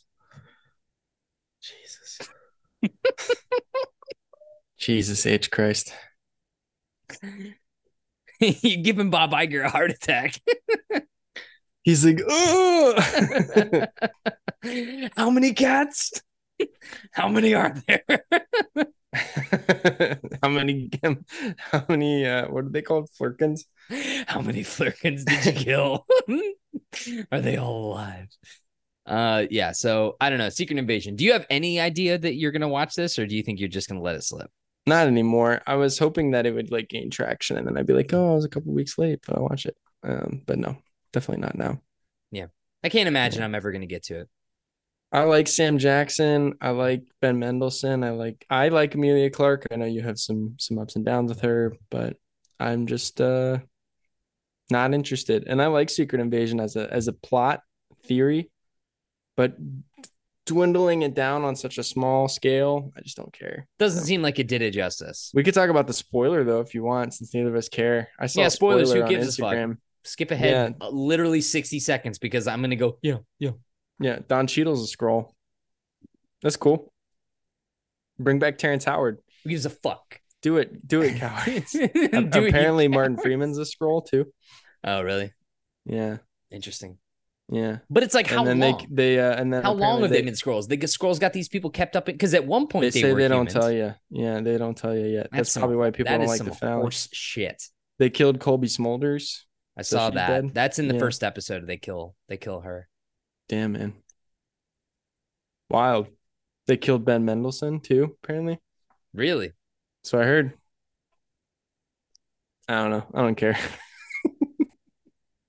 Um, speaking of other flops here, we got one more news topic to talk about before we get to the uh, the piece de resistance. Um, Yeah. Blue Beetle. Are you are you sick of hearing that yet? Are you sick of hearing that trailer yet? I've seen blue. I think the Blue times have you seen Beetle that trailer, is the Blue Beetle trailer. I think is the trailer I've seen the most this year. I think it might be the trailer I've seen the most in my life. I've seen it in front. it was in front of. Seriously, they they Warner Brothers has been No, shoving there's that one shit down our throat. There's a movie that that was in front of the Force Awakens, and I feel like I saw that trailer a million times. I don't remember what it was though. Oh, it was the Independence Day sequel. Oh, resurgence. They're back. They're back. no, the Blue Beetle. Uh, it's official, John. Box office predictions are in, and uh, would you be surprised to hear that it's uh, not good, not looking good? why? So why didn't they pull this one? How is it? Maybe they're worried. How do we live in a world where releasing this in theaters is more profitable than releasing Batgirl to HBO? I have no fucking earthly idea. Yeah. I think it's safe to say you and I are not going to go see this in theaters. No, I do not want to see this movie in theaters until James Gunn says this is part of the DC. Well, we're we're, we're officially calling this. We're not doing this, right? We're this not doing not this. D- this is not in the DCEU, nor is it in the DCU. James Gunn just said that the actor who plays Blue Beetle will be potentially featured in future projects. Okay, so then no, but this I movie's kind of like this movie movie's kind of this movie's kind of like Blade. You know what I mean? It's like the Wesley Snipes Blade. It's not in any particular universe, but he might come back. Okay. Well, the article says the 2023 struggle for DC movies continues to make its impact on the cinematic landscape, and it's about to hit its own Mariana Trench with the arrival of Blue Beetle. According to box office predictions, Black Adam and The Flash both deliver. Uh, oh, sorry. According to the box office predictions, period. There's a period there. Black Adam and The Flash both delivered reasonable opening weekends, but ultimately failed on account of their massive budgets. Less about Shazam Fury of the Gods' underwhelming performance than better. However, they could all pale in comparison to the incredibly low 12 to 17 million opening weekend being projected for the Blue Beetle. That's Susan Sarandon's salary right there, and she's in, she's the villain. That's crazy. If the That's crazy. projections turn to be accurate, not only will Blue Beetle have the worst opening for a DC movie in recent memory, discounting Wonder Woman 1984, which COVID pulled out 16.7 million in its day and date release, but Yeah. the film is also predicted predicted to earn just 55 million in its entire domestic box office total. Considering the movie comes out with a 120 million dollar budget, this result would be nothing short of another disaster for Warner Brothers Discovery. So what happens? What happens, dude? Aquaman comes out later this year. We haven't seen a trailer. Nope, no trailer. You think that movie gets pulled? I don't know. I I think it I might. think I I think the think fact that we haven't it. seen it, I think the fact that we haven't seen a trailer means that they're gonna pull it how and just cut their losses. But I actually think that that that is the one movie that this year could have actually made money for them. the only reason that I can think that they wouldn't pull it is that they're going off of like they're telling the executives in the boardroom. The boardroom, they're imagine this giant boardroom. It's like Doctor Strangelove, right? It's that giant boardroom or like, with like the, the, light. Oscorp with yeah. no, you can't do this to me. Do you know how much I've sacrificed? but it's it's Max, it's Max, please. it's James Gunn talking to all these people, right? And and he's like, listen, remember Aquaman? Remember A Ocean billion Master? dollar earner Aquaman. that movie made a billion dollars. They're like, why Yeah. why couldn't this do the same thing? It's like that's probably the only thing that's keeping this from being pulled is that everyone is Why thinking like, well, we the first one made a billion dollars. Why can't this one? Why haven't we seen anything though? I'm googling this. What is up with Aquaman Lost Kingdom? I seriously think it's just cold feet. I think that they're just like worried to release it because like I I don't I I really do I really really do think that they're worried that it's gonna just be another fucking flop. It's supposed to come out December 20th. That's not That's happening. in five months. they're already advertising Willy Wonka. That shit comes out on Christmas around the Day. same time. Jason Momoa, Amber Heard, Willem Dafoe, Patrick Wilson, Dolph Lundgren, Yahya, Temuera Morrison, Nicole Kidman all returning. I'd Also rather learn how Randall Willie Park. became Wonka than see Aquaman 2. Here's the thing I will say though, if this movie does come out, I love that they're like, you know what? We already have two villains. We're not going to introduce a third one. We're just going to keep developing those two. That's and that's enticing to me. Give me Yahya or give me Death. It has a 205 million dollar budget. That's the other reason they can't pull it is that they spent a shitload of money. How much was Directed Batgirl's by- budget directed before by getting pulled? Well, this is this is not good. Directed by James Gunn, story or sorry, Wan. Story by James Wan, Jason Momoa, and Dev- David Leslie, Johnson-McGoldrick. So Momoa is a co-writer. There's gonna be so many yeah brothers and woos in that script. That My I just- my man, I, I just don't know if I can take it, man. Remember when they announced the spin-off movie, The Trench, and then The- that yeah. got, that got fucking canned so fast. God bless you, COVID. You you did one thing. You killed the trench. You killed that movie from ever being made. Oh my god. But yeah, Well, we'll So- find out, man. if this whole podcast has been any indication, John and I are worried. The budgets are out of control. These movies are going crazy. Studios, Except for the Barbenheimer. except for Barbenheimer. Okay, so we're gonna take a little bit of a break here before, but that is it for the news flashpoint. Coming up here in just a short minute, we're gonna get your review, our reviews, the Radiovania crew reviews Barbenheimer, the cinematic event of, ne'er I say it, the century. Fuck yeah, baby. We'll be wait. right back after this advertisement. Welcome back to Radiovania. We are officially here. We have finished the news flashpoint and we are here to do the piece de resistance, the creme de la creme. It is the topic of the show this week. It is Barbenheimer. Barbenheimer, the event of the century. The event of the century, uh, not just the event of the century, but the fourth biggest box office weekend in history. Yep. Right the film sales from both of these movies coming out in the theaters uh, was uh, accumulated to the fourth fourth highest weekend in the entire history of the box office. So this is a pretty historic thing. I kind of want to talk to you a little bit about you know your experience going to see the movies, the order that you saw them in. We're going to kind of talk about them, and it's going to be gloves off. So you know, I think that we before we talk about anything else, I would recommend that you see both of these movies in the theater. 150,000%. Yeah. Okay. Yeah. Even if Beyond you haven't that- seen them yet, you still have plenty of time to go see them. Yeah, I think that these are movies that are safe to be in the theater for at least another couple weekends. So you've got you've got some, a good chunk of time to go see these. I think that both of them are well worth your time and money to go see in the theater. I think the sooner you can go and see these in a great theater setting, I uh, I think you should take advantage to do so. But everything else that we talk about from this point on will be spoiler spoiler filled. Okay, Yes. cool. That being said, tell me The about your bomb goes experience. off. Oh, sorry. he sets off a bomb in Barbie. so you want me to go first? well, so I you made up a great point. I was before this segment. I was like, okay, so how, which one do you want to talk about first? And you said we should talk about how we saw them. So I think that that's actually a great a great way to kind of introduce I have this. great so ideas sometimes.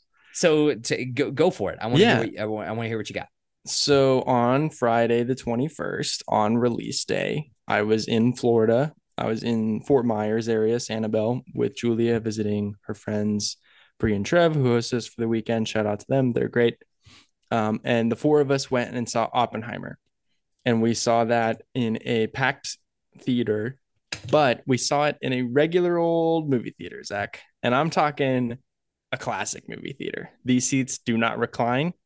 They have the upholstery backing, not leather at all.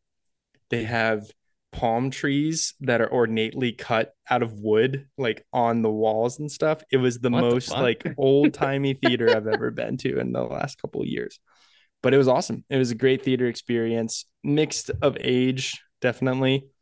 But this theater was packed for Barbenheimer that day, packed. Um, I wanted to get a drink because it was a three hour movie. I was going to get thirsty. I ate a giant burrito beforehand from Moe's. Shout out to Moe's. Um, and we got in there, and the line for the concession stand was all the way to the the like double doors where Nice. after you buy your tickets. And we showed up literally five minutes before our screening. So I was like, I guess I'm not going to get a drink. And um, I watched a three hour movie directed by Christopher Nolan on a thirsty throat, but I still thoroughly enjoyed myself seeing that. Cut to Tuesday is when I saw Barbie. So I took a couple days off because, again, I was down in Florida traveling. I got home at 4 a.m. on Monday, coming back because of flight delays. Monday, I went to bed early. Tuesday, me, Tahir, and Grayson rolled up deep to the Cinemark Valley View. And because we were so late in buying our tickets, we sat front row, baby, of Oh, the fucking. Barbie. but we had a full house for that as well. Um, every on showtime was Tuesday. Is discount discount Tuesday. So that that is enticing enough, but also this movie is just a fucking juggernaut. And we had a sold out show. We were front and center. I specific I specifically booked if you are buying tickets to Barbie and you really only have one or two days to go see it, but you're going to a theater that has the different sized rooms where it's like this one seats 200, this one seats like 30 book the smaller one because being in the front row of a smaller screen is not that bad because it's it's not you don't have to look as far to the right or the left for stuff so um but yeah dude just three guys wearing pink rolling deep to barbie it was a good time we Were all three of you time. wearing pink? Uh, well i brought grayson a pink sh- a pink shirt but he refused to wear it so but tahir and i were wearing great. pink yeah yeah. So Tahir and you, you and Tahir wore pink. yes we did What did Grayson wear? Was he dressed like black, like you know his normal crew neck sweatshirt and jeans yeah nice. So, yeah. Okay. he was eating pistachios and spitting the shells into a uh, grocery bag, and he sound like he sounds like a like a fucking homeless person. it's awesome. But yeah, we had a great time. So that was my Barbenheimer long weekend experience. Okay. So for me, um, my I knew that this past weekend I was going to be here in Cincinnati. We had just come back from the bachelor party in Michigan. Shout out to Ben Yeah. again. Shout out to Ben and Congrats. My girlfriend Emily and I, we were like, okay, we know we want to do the Barbenheimer experience, but do we want to do a double feature? No, we want to see them on different days. We want to spread this out just a little bit, but we both wanted to see both movies. So we booked on the Tuesday before the weekend. We were able to book really good seats, like center right for in the middle of the the auditorium for a Dolby screening of Barbie on Saturday evening and then a Sunday evening screening of Oppenheimer in IMAX. Okay. So Saturday evening, I was able to see Barbie in uh, Dolby projection, which is always great. I mean, I think that Dolby is the best way to see movies that we have available to us in this current modern age. I just think the this the picture quality is perfect. I think that the Right. sound quality is where it's at. Like really deep bass, really great theater filling sound. It's not like all tinny and like the fucking highs are scooped down because you're seeing it with like a theater that has like six screens. I just remember back in the day, like seeing movies at like the Sticky Floor Theater in Lebanon, Ohio, Yeah, And the um fuck the Colony? Square Cinema. Colony Square Cinema. Yeah. Five dollars. That theater is dog shit. You go see I saw thea- the Avengers at that theater. Oh my god. Best one of the best movie theater experiences of my life. That place Yeah. was fucking like Lollapalooza 1994. Were you getting like a handy while you saw that or what Yeah. Connor was giving me a fucking hand job when he said Shout out to Connor. Yeah. no, I, but it's just like I so Barbie I saw in Dolby. I still think that's the best way to see uh, a movie right now is just in Dolby. And then the IMAX showing of Oppenheimer was excellent. Uh, the projection was really really great. It's not real IMAX, obviously. Uh, Did you, you Oppenheimer was see 70? no, so 70 millimeter IMAX for Oppenheimer is only showing in 18 theaters across the country. The nearest one to Cincinnati is in Indianapolis, Indiana. I'm assuming Um, that's the nearest one in Cleveland too. and your boy's not about no there's one in detroit so i think that that actually might be closer to you so you actually might be able to see a 70 millimeter showing in detroit um well, interesting. If I go like 0 and 3 to start the tournament, I just leave and go see Oppie. you're like I'm, out. I'm out. see you guys Yeah. uh no but i saw it on a standard imax projection which is just the the imax ratio on a on a bigger auditorium yeah. So that was my experience. There's really not a whole lot to talk about other than the fact that uh, both showtimes. So uh, it was a hot weekend in Cincinnati. Weather was was hot, so it was a good weekend to spend in the theater. Another reason why these movies are just you know coming out at a great time. It's hot this weekend. There's a heat advisory in Cincinnati too, so I'm assuming a lot of folks are going to be at the theater this weekend as well. Um, but it was just a cool experience like uh, without talking about the qualities of the movies themselves like being at a theater where a ton of people are just wearing pink people have their dresses on people are excited our theater for barbie was so into the movie i can't i can't tell you the last time maybe the last time was avengers endgame where a theater was that into a movie clapping at certain parts cheering when certain things happen Yeah. laughing For me, you the could hear last sniffles in the movie the whole time like when yeah, people the last one I emotional stuff- remember was uh No Way Home. Sure. That's another good analog. Yeah. Yeah. But yeah. So I have nothing to complain about. I, my experience was great. Um, I only had to shush Any two families. You didn't have. Oh, you you did. Yeah. Oh yeah. Yep. But that's par for the course, man. if Zach didn't shush a family, then it must be fucking Beau is afraid. no one said shit during my screening of Beau is I'm Afraid. sure no one said didn't. fucking shit. So Well, I'm glad you guys had a good time. I think it's funny that you and I had very different viewing experiences and are both still high on the movie. You saw it in the way that Zach likes to see movies, front and center, best picture possible. I was like, I'll just see him anyway. Get you were like, you were like, here's my money. Men of means. Men of means over here. Yeah. Oh God, so fucking good. But all right. So then that being said, so we did it opposite Well, real order. quick, Yeah, Okay, that's what. I was gonna ask you. How did you feel about seeing Barbie and then Oppenheimer in terms of your soul? So I think it plays into how I felt about each one of the movies. I actually think that I actually think that um I would have rather flipped them. I think I I, did actu- it the right way. I think you did it the right Oppenheimer way. first is definitely the way to go.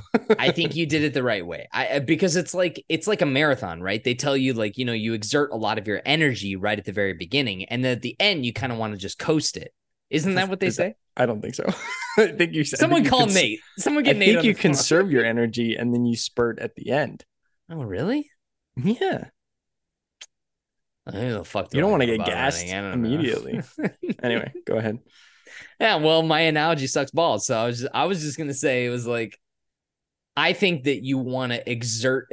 Oppenheimer is definitely a more like heady movie that you want like more much more heavy themes that you want to kind of think about. I think that that's much more what you take at the very beginning and then you cleanse your palate with Barbie. I think that that's the way to do it. I I think that it just worked out that Barbie worked better for a Saturday night date night. We went out to dinner and all that stuff and then saw Barbie and then Sunday it was like okay, we go had a lazy huh?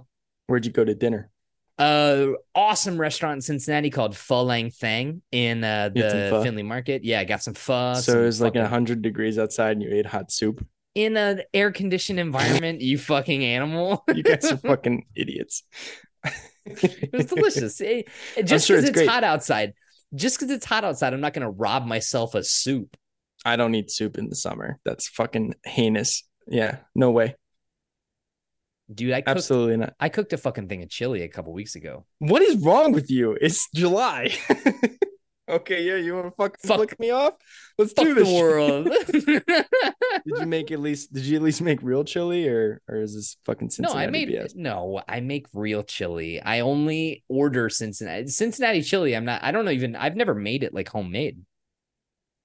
So when I Oh, make really? chili at home, I just make it traditional style. A lot of lot of chunk turkey or or ground beef, a lot of fucking Chunk. beans. All right. Hey, right. you guys, do the you do the truffle shuffle You're coming home with me now. because I, love, you. okay so we need to come to we need to come to a decision because the world is waiting we've been on this podcast for two hours Let's talk about Oppenheimer first. we need to talk about oppenheimer first Yeah, yeah. okay I think that's the most logical place to start. Otherwise, this pod's gonna end on a fucking downer. okay oppenheimer it is a christopher nolan written Heard of and him? directed film released Yeah. on july 21st 2023 the movie had a budget a fucking budget of a hundred million dollars So good. which is So dope. eighty million dollars less than Disney's Haunted Mansion. It's amazing. Uh, the movie is is completely star-studded. It stars Cillian Murphy as J. Robert Oppenheimer, Emily Blunt as Kitty Oppenheimer, Matt Damon as Leslie Groves Jr., Robert Downey Jr. as Lewis Strauss, Kenneth Branagh, Florence Pugh.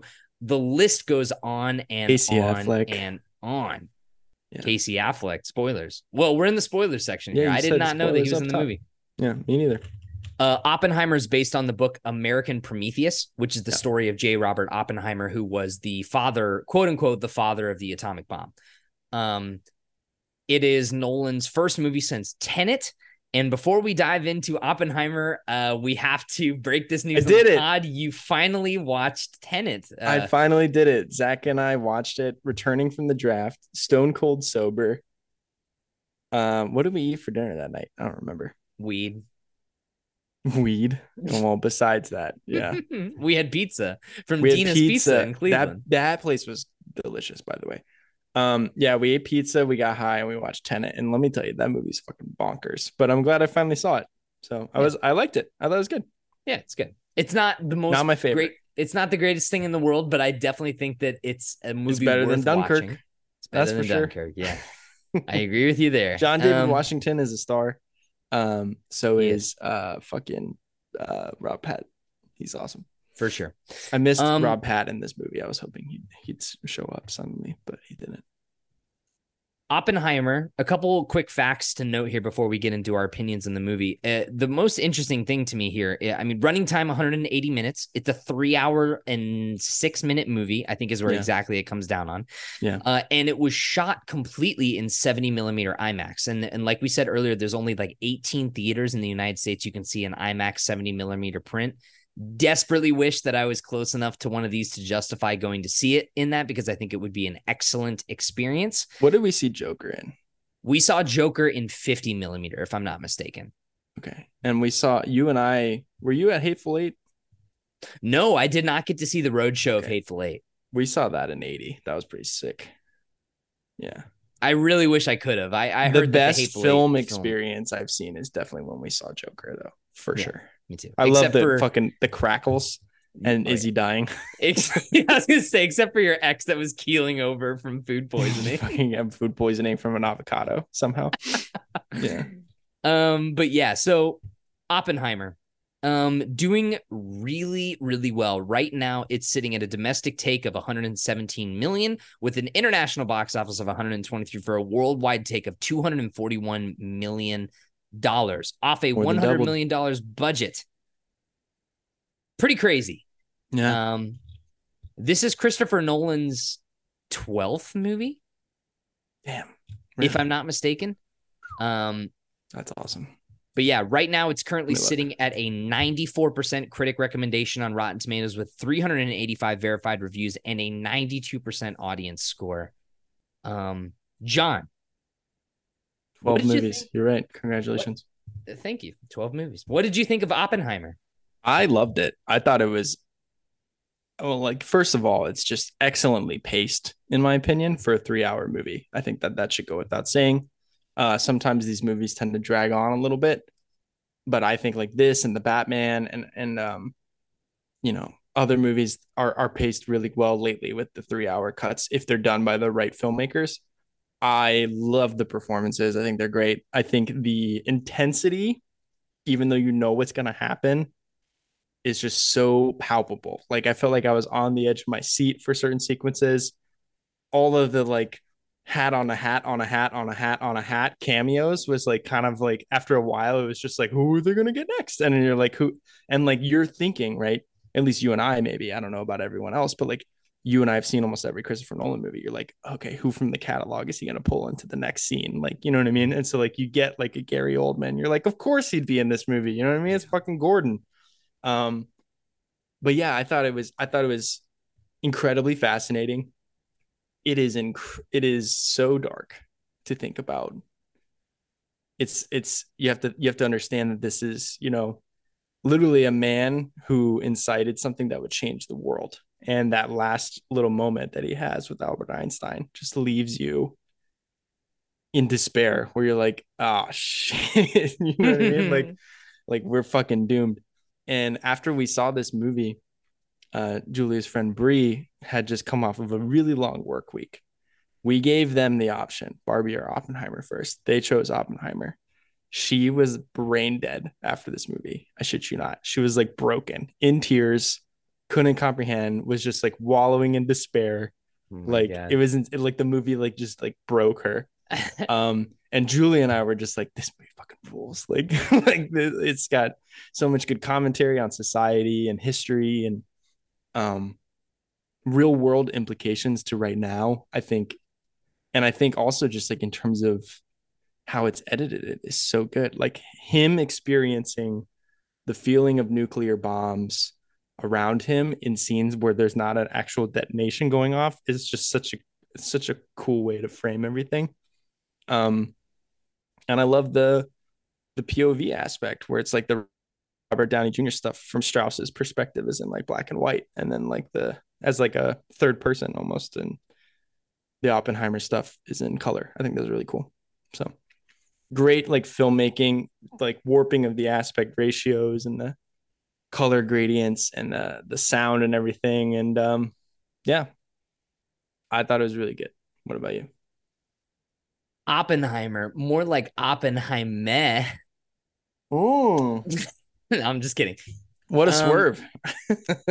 No, I, I I like the movie. I think that it is incredibly well produced and created. I think that uh it's is it Christopher Nolan's best movie? Maybe.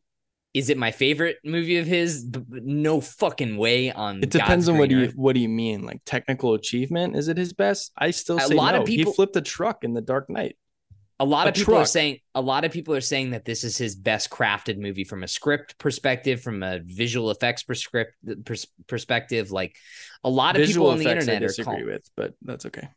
I mean, the, the movie is fucking impressive. It's a hundred million dollar movie that's all fucking practical effects. They recreated that bomb test yeah, bomb, but it's also really easy to film people in a fucking classroom. You know what I mean? Sure.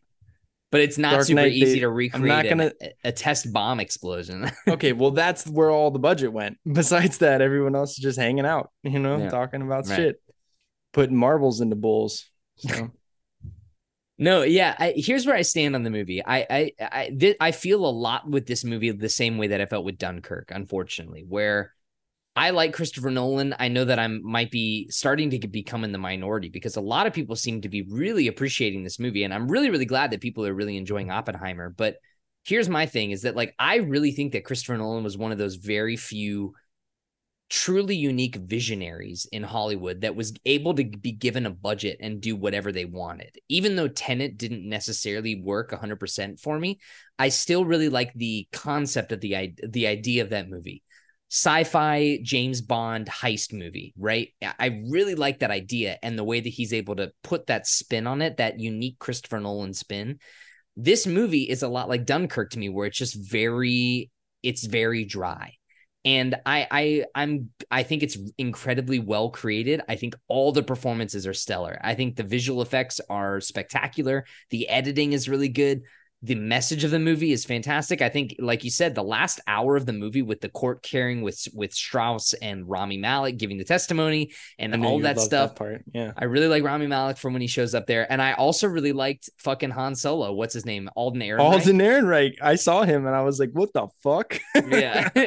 He's good. I- he's, He's really great. good in the movie and i really liked all that stuff in there but you know i and i thought the movie leaves you with a really haunting sense of like wow you really feel like this was like a it's probably the mo- one of the more powerful biopics i've seen ever but it's just is this what i want from christopher nolan the answer in my opinion is no I, Okay. I don't want him to make these kind of movies, even though this is probably one of the most well crafted movies. I it's just it bothers me that he's not utilizing his full creative talent set. Like I think that this is an excellently crafted biopic, but I will probably never ever watch this movie ever again in my life. And that was what I was really that was what I was talking about with uh, Oh, with my wow. girlfriend Emily. We left the theater and we were both like, "Wow, that was like a really great movie." And we talked about like we had a really great conversation about like the headiness of the themes and like how like this dude impacted all of our lives and you know the Yeah. historical aspects. But it's like you know I just can't imagine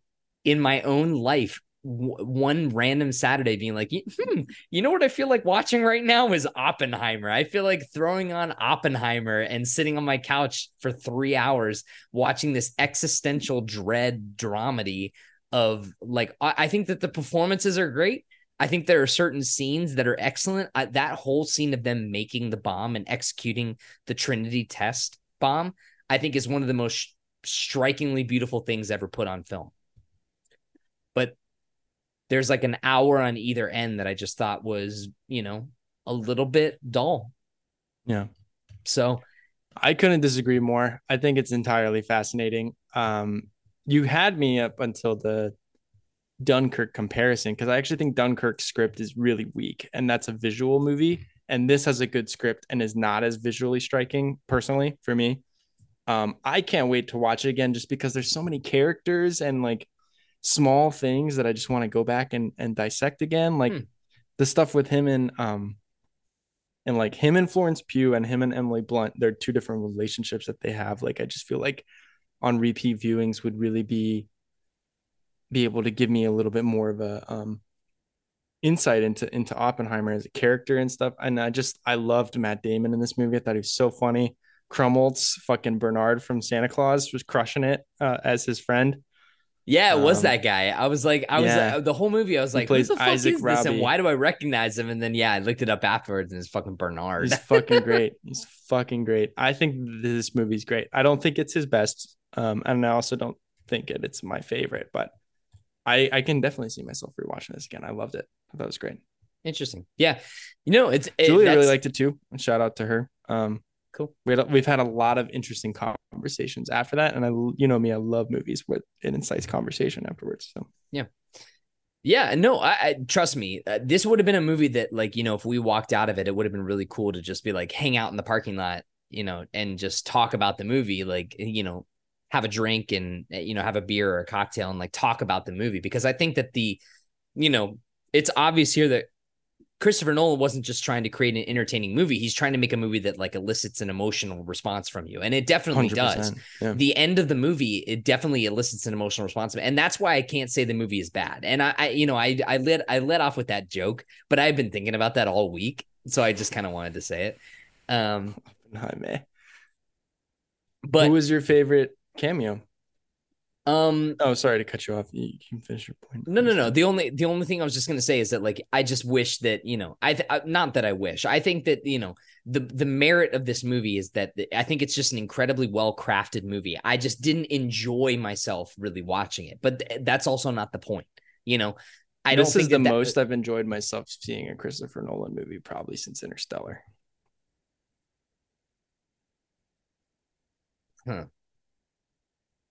Yeah But maybe it, maybe I also just really like this aspect of history more. I don't know. Okay. Yeah, I, I guess I was just, I mean, like Tenet, definitely no. I still think that's the bottom of the list for me in terms of Nolan movies. I think this is like a step or two above of that. I I would put this above Insomnia, Insomnia, And and, you, you the had me put my rankings together, so do I have to, to have that? Well, we can get to that right before we switch to Barbie.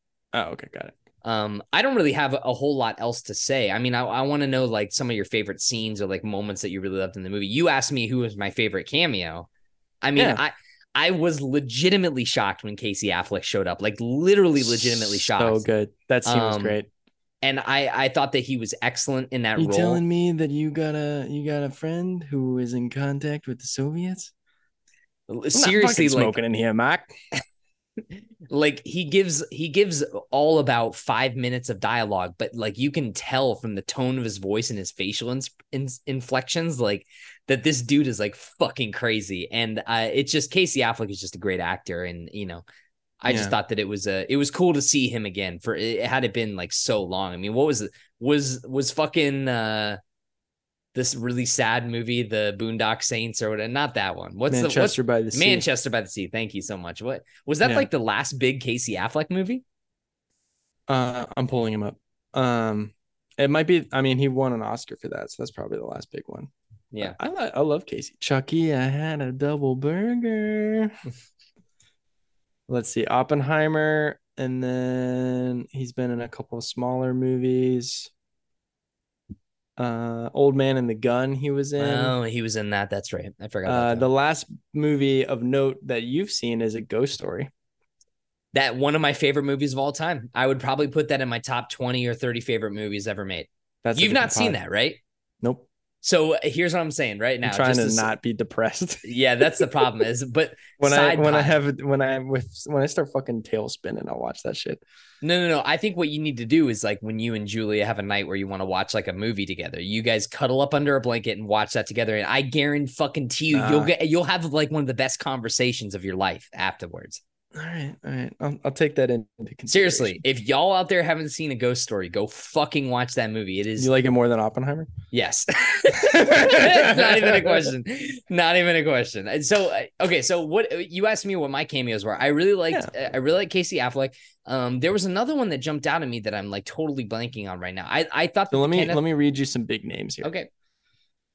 These are not main characters. Okay.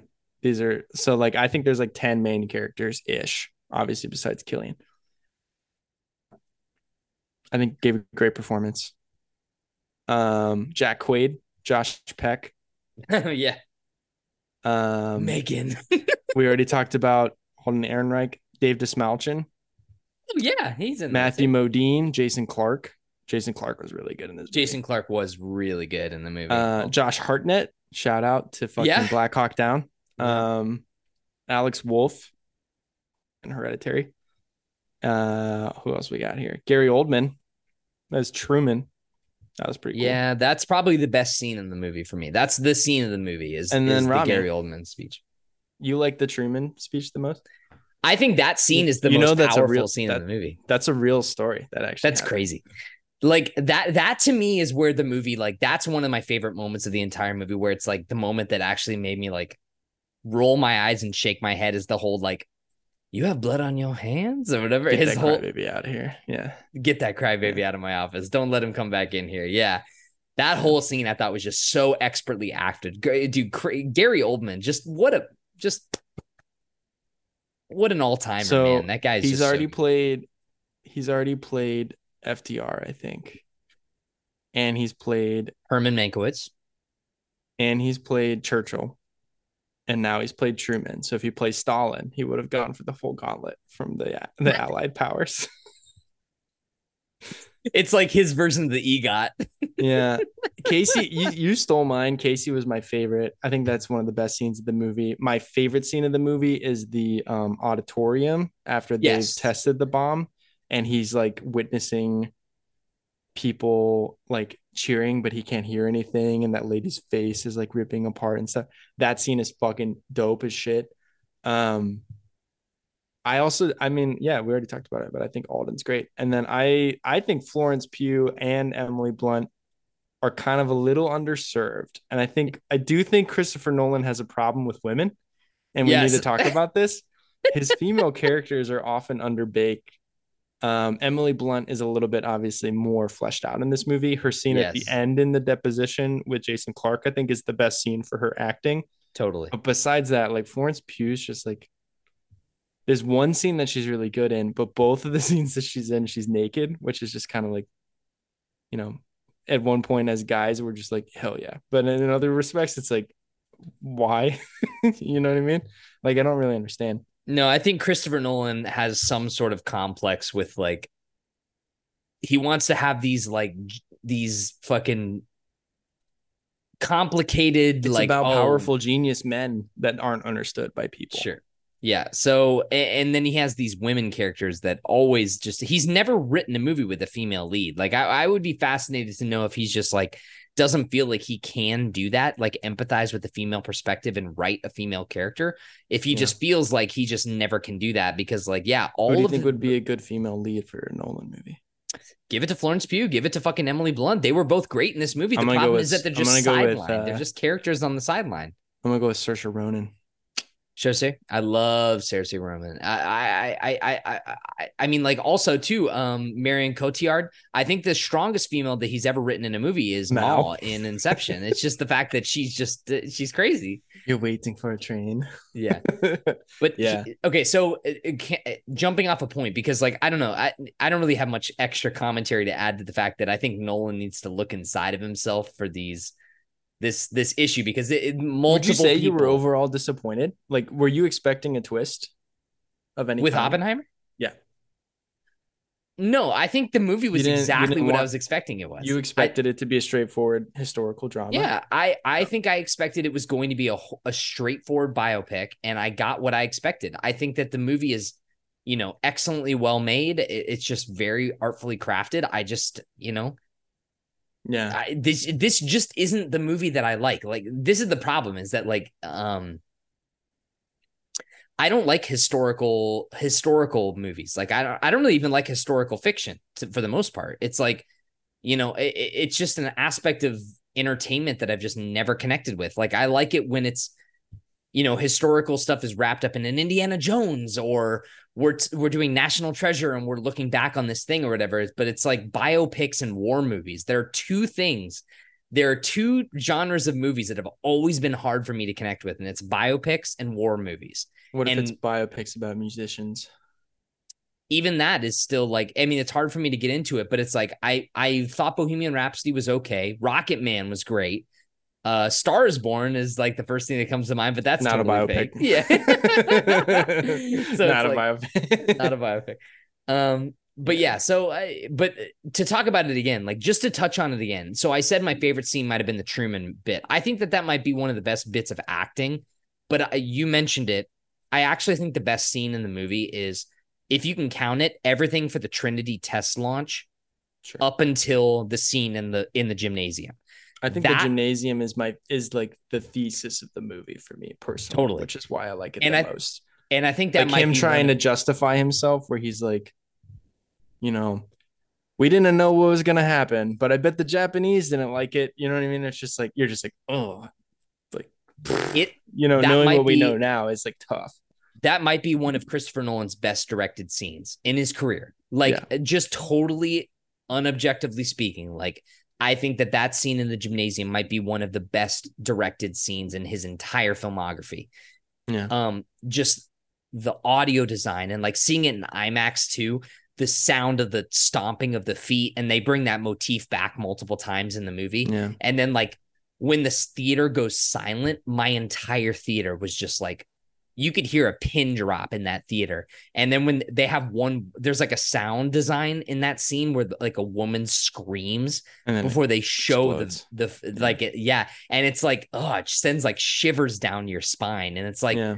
you know, I always talk about even in movies that I don't love, when a movie is able to make me feel an emotion, that usually means that uh, it did a good job of doing what it's doing. So that's why I can't say that Oppenheimer was a bad movie. That's why I can't say that it's, you know, a boring movie. Like I just think it's it's just one of those kind of movies that doesn't really connect with me on a super deep level, but the story the artfulness in the way that it's told and the and the message that he's trying to get across is just like super fucking impressive to me. So Yeah. you know that's basically it it's like that scene alone if you just watch that scene from the trinity test launch up until that gymnasium scene that to me is one of the best short films ever made on the on the in, on planet earth right Yeah. it just so happens that there's an hour and a half on the beginning where they're hanging out in in in cubicles Berkeley. talking to each other Yeah. and then there's an hour and a half on the end with the deposition and it's just like it to me i think that the movie was just you know What did it just didn't connect with me so I have two things. First, um, what did you think of Robert Downey Jr.? two thumbs way up. I mean, I thought you that seem to not be a big fan of that part of the movie, but I was curious what you thought about like him. so personally. eh, that part of the movie was frustrating to me because I was like, okay, again, like this is just I, I know that this sounds stupid and ignorant or whatever, but it's like I appreciate the message of the movie, but when we're in that small conference room for 45 minutes, I'm like, get to the point. Get to the point. Like, what are we doing here? But then ultimately it all builds up to that deposition scene where Rami Malek like gives like the whole thing where it's like this guy was fucking he put this guy up to it. He he had this whole like orchestrated situation. And from that that point to the end of the movie, I thought it was like fucking great. Because then there's the whole thing where Alden Ehrenreich gives one of the best lines of the movie, unironically, where he's like, maybe they were just talking about something more important. Then he opens up the door and then like the camera flash. I was yeah, like, I like that. I, I also like where he's like, which senator led the led led, led the Yeah. negative votes, and he's like, this is a little guy from Massachusetts. He's a new up and comer, uh, Robert or John F. Kennedy. well, was- my favorite so I immediately, just like I always do, I every time I see a movie, the first place I always go is to the me- message boards on Reddit to Reddit, look at like yeah. what people are saying in the comments. And the top voted comment on the Oppenheimer was discussion was there. Someone was like, "Why did they tease JFK like they teased the Joker Robin. card at the end of Batman Oh, Begins?" okay. and I Yeah, was like, Julia- "Yeah, you're totally Julia looked right. that up and told me about that too. I think it was. I think they name dropped him like they name dropped Robin. It's just, dude, it's it's just like it's young senator from. Do you think there's a world John where F. Kennedy? Do you think there's a world where Nolan wanted JGL for the Senate aid part, and instead he got Alden? Yeah, I don't know, maybe, but uh, the rumor is is that the next project that Nolan's working on is a JFK biopic. You just made that up. No, I'm not. I'm I'm dead serious. Wow, I would watch the shit out of that. Not gonna lie. Um. Okay, so then my second. Uh. Oh fuck! I already lost my train of thought. I was gonna ask you about RDJ, and then I forgot what I was gonna ask you about. I mean, I liked that. RDJ, like just to help you get kickstarted. I thought that he was No, there was another like. disappeared in that role. I thought that he was. I thought that he was excellent. good. all the so here's the thing is that like even all my criticisms of the movie, just like talking about like a movie, I just didn't like. It just didn't connect with me in the same way that a lot of other Nolan movies do. But like all the performances, there's not a wink link, weak link in this entire fucking cast, dude. Yeah. Seriously, everyone's Yeah. great. I remembered what I was gonna say. Um, for me, a Christopher Nolan movie often is judged by things that I will never forget as long as I live from a theater experience. You know, Dark Knight, multiple moments of that movie, but obviously like the truck flipping or like watching the the fight between the three of them at the end at the construction site. Inception, it's the top spinning at the end. Interstellar, it's him in the bookcase talking to Murph. This movie has another scene of that for me, which is him talking to Albert at the end, where he's like, he's like, you know, when we talked about maybe this would have the potential to save the world or just destroy the world. He's like, I think we did. And then like it cuts to black. I'm just like, fuck, like fucking did it again, man. Like it's a great ending. It's a fantastic ending, and to it, it's very Nolan of him to plant that in the first half hour, where like Albert cold coldly walks by Robert Downey Jr. You're like, I don't really know what's going on here, and then that's that is the inciting incident is is really fascinating to me. Yeah. So, did fan. you feel like uh, every inclusion of uh, Albert Einstein was like when uh, like a Falcon shows up in Ant Man? No, I, I actually loved it. I thought I thought he was great. And there's like it's just what like two major scenes with him in it. I thought it was so fucking good. So Tom Conti plays Albert Einstein, by the way. And he was in um oh shit. He's in the Dark Knight Rises. That's right. He's the guy that helps him out of the pit. Yeah. Hashi, Hashi. There's a vertebrae sticking out of your back. Yeah, that's that guy. So but yeah, so overall, Oppenheimer, I think, was a very, very like my final thoughts on the movie is that very well done. I it's an excellently crafted movie. Is it what I want Nolan to be doing from a creative standpoint? No. Um, I'm glad that he's doing what he's driven to do, and I'm glad that it's resonating with so many people. But uh, this is just a movie to me, like historical biopics, historical nonfiction, all this kind of stuff. It's just like it's just never something that I'm super interested in. I appreciate history. It's just, do I really want to watch a movie like this again? And and to me, the answer is no. Like, I would rather watch Inception, Tenet, Interstellar, The Dark Knight, The Prestige, all of these. Well, movies, save your thoughts because we're gonna do we're gonna do our quick Nolan list. Yeah. So do you want? But I asked John to to rank his Nolan movies. Do you want to give your final thoughts on uh Oppenheimer before we do the Nolan rankings? Yeah, I mean, we kind of talked about it up top. I can't wait to see it again. Um, I think I think Dunkirk is an incredibly boring movie that looks beautiful, and I think Oppenheimer is an incredibly interesting movie that also looks beautiful. So if you're gonna take the two historical fiction examples from Nolan's catalog, if he's gonna do this, I'd rather him do more of this than Dunkirk because oh, I think yeah, Dun- yeah. I think oh, yeah. Dunkirk was incredibly boring to me, and it's just like I get it from like a like a filmmaking perspective how beautiful it was, but just like I thought Oppenheimer had such um humanity, grit, and heart that was just absolutely soul shredding in a way that Dunkirk had characters. There's like 14 lines of dialogue in Dunkirk total, and I didn't care about any of those people. I cared about like 20 people in this movie, and I just like wanted to see what happened to each of them, and I thought that that was fascinating. So Cool. Yeah. Okay. Well, Nolan, he's back, baby, or not. I don't know. Your thoughts may vary. Nolan, I was out. We should say I was yeah. out. You brought me back a little bit with Tenet, and then this movie really brought me back. But well, I, can I just say, like, I'm honestly kind of surprised. Like, I, I thought I did not think like I left this movie and I was like, I don't, I don't, I don't know if John's gonna really like this. Like, I was, I, I was kind of like I, I, guess I just underestimated your propensity for enjoying like historical fiction or, or historical nonfiction or biopics. Like I just didn't. I don't. I don't really They're think done I well. I that. love it. I love it. Yeah. Yeah. To me, it's just that stuff just doesn't doesn't work. I would. We like, also two two quick points, and then we could do this because I, I do want to talk about Barbie, obviously. But um, Cillian Murphy is fantastic. Sure. Yep. Best actor nom, I think. Definitely a best actor nom. I think Robert Downey Jr. is a shoe in for best supporting actor. I also think that Damon gives my favorite performance of the movie, if not Dave Krumholtz. But uh, neither of those guys will get nominated, I don't think. Probably because not, yeah. best supporting actor is going to Gosling this year. That's a fucking fact. We'll talk about that in a second. but before we do that, John, I asked you to compile your Nolan rankings. We don't need to spend too much time on this because I also think that this could be a pod in the distant future. Yeah. But I do want to know where like where you stand currently. Like, do yeah. you want to just trade off? Like maybe like we'll bottom. do like w- bottom to the top. Sure. The bottom okay. for me is Following, which I haven't seen. Okay, bottom for me is Following, which I've seen, and, and it's it's okay. It's totally like a It's a student just film, right? suffi- sufficient film. Yeah, it's one of his earlier like student films. Okay. Next for me is Dunkirk. Okay. Next for me is Insomnia. Uh Okay. good movie, just very dull. Um Yeah, like, we'll do the thing that we duper dull. always do, which is talk about whatever it is the highest. So, works for me.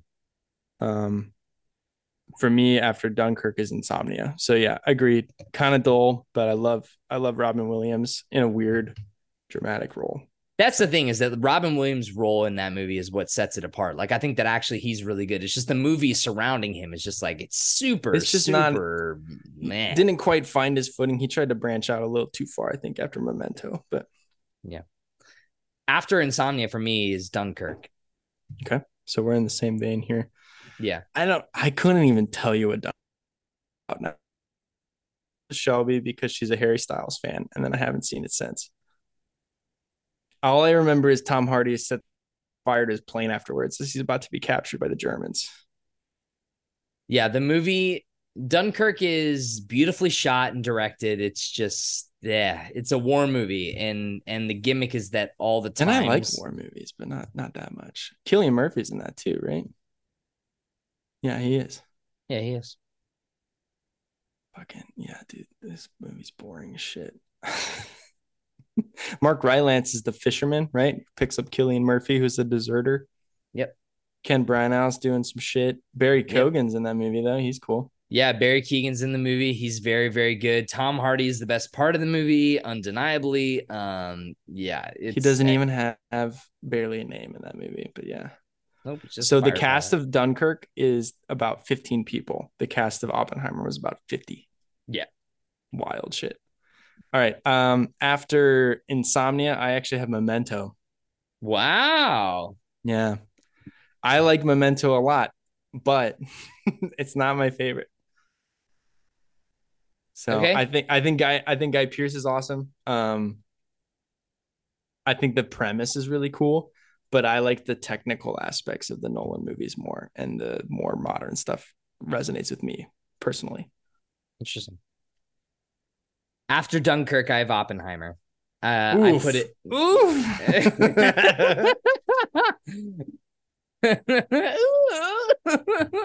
okay. All right.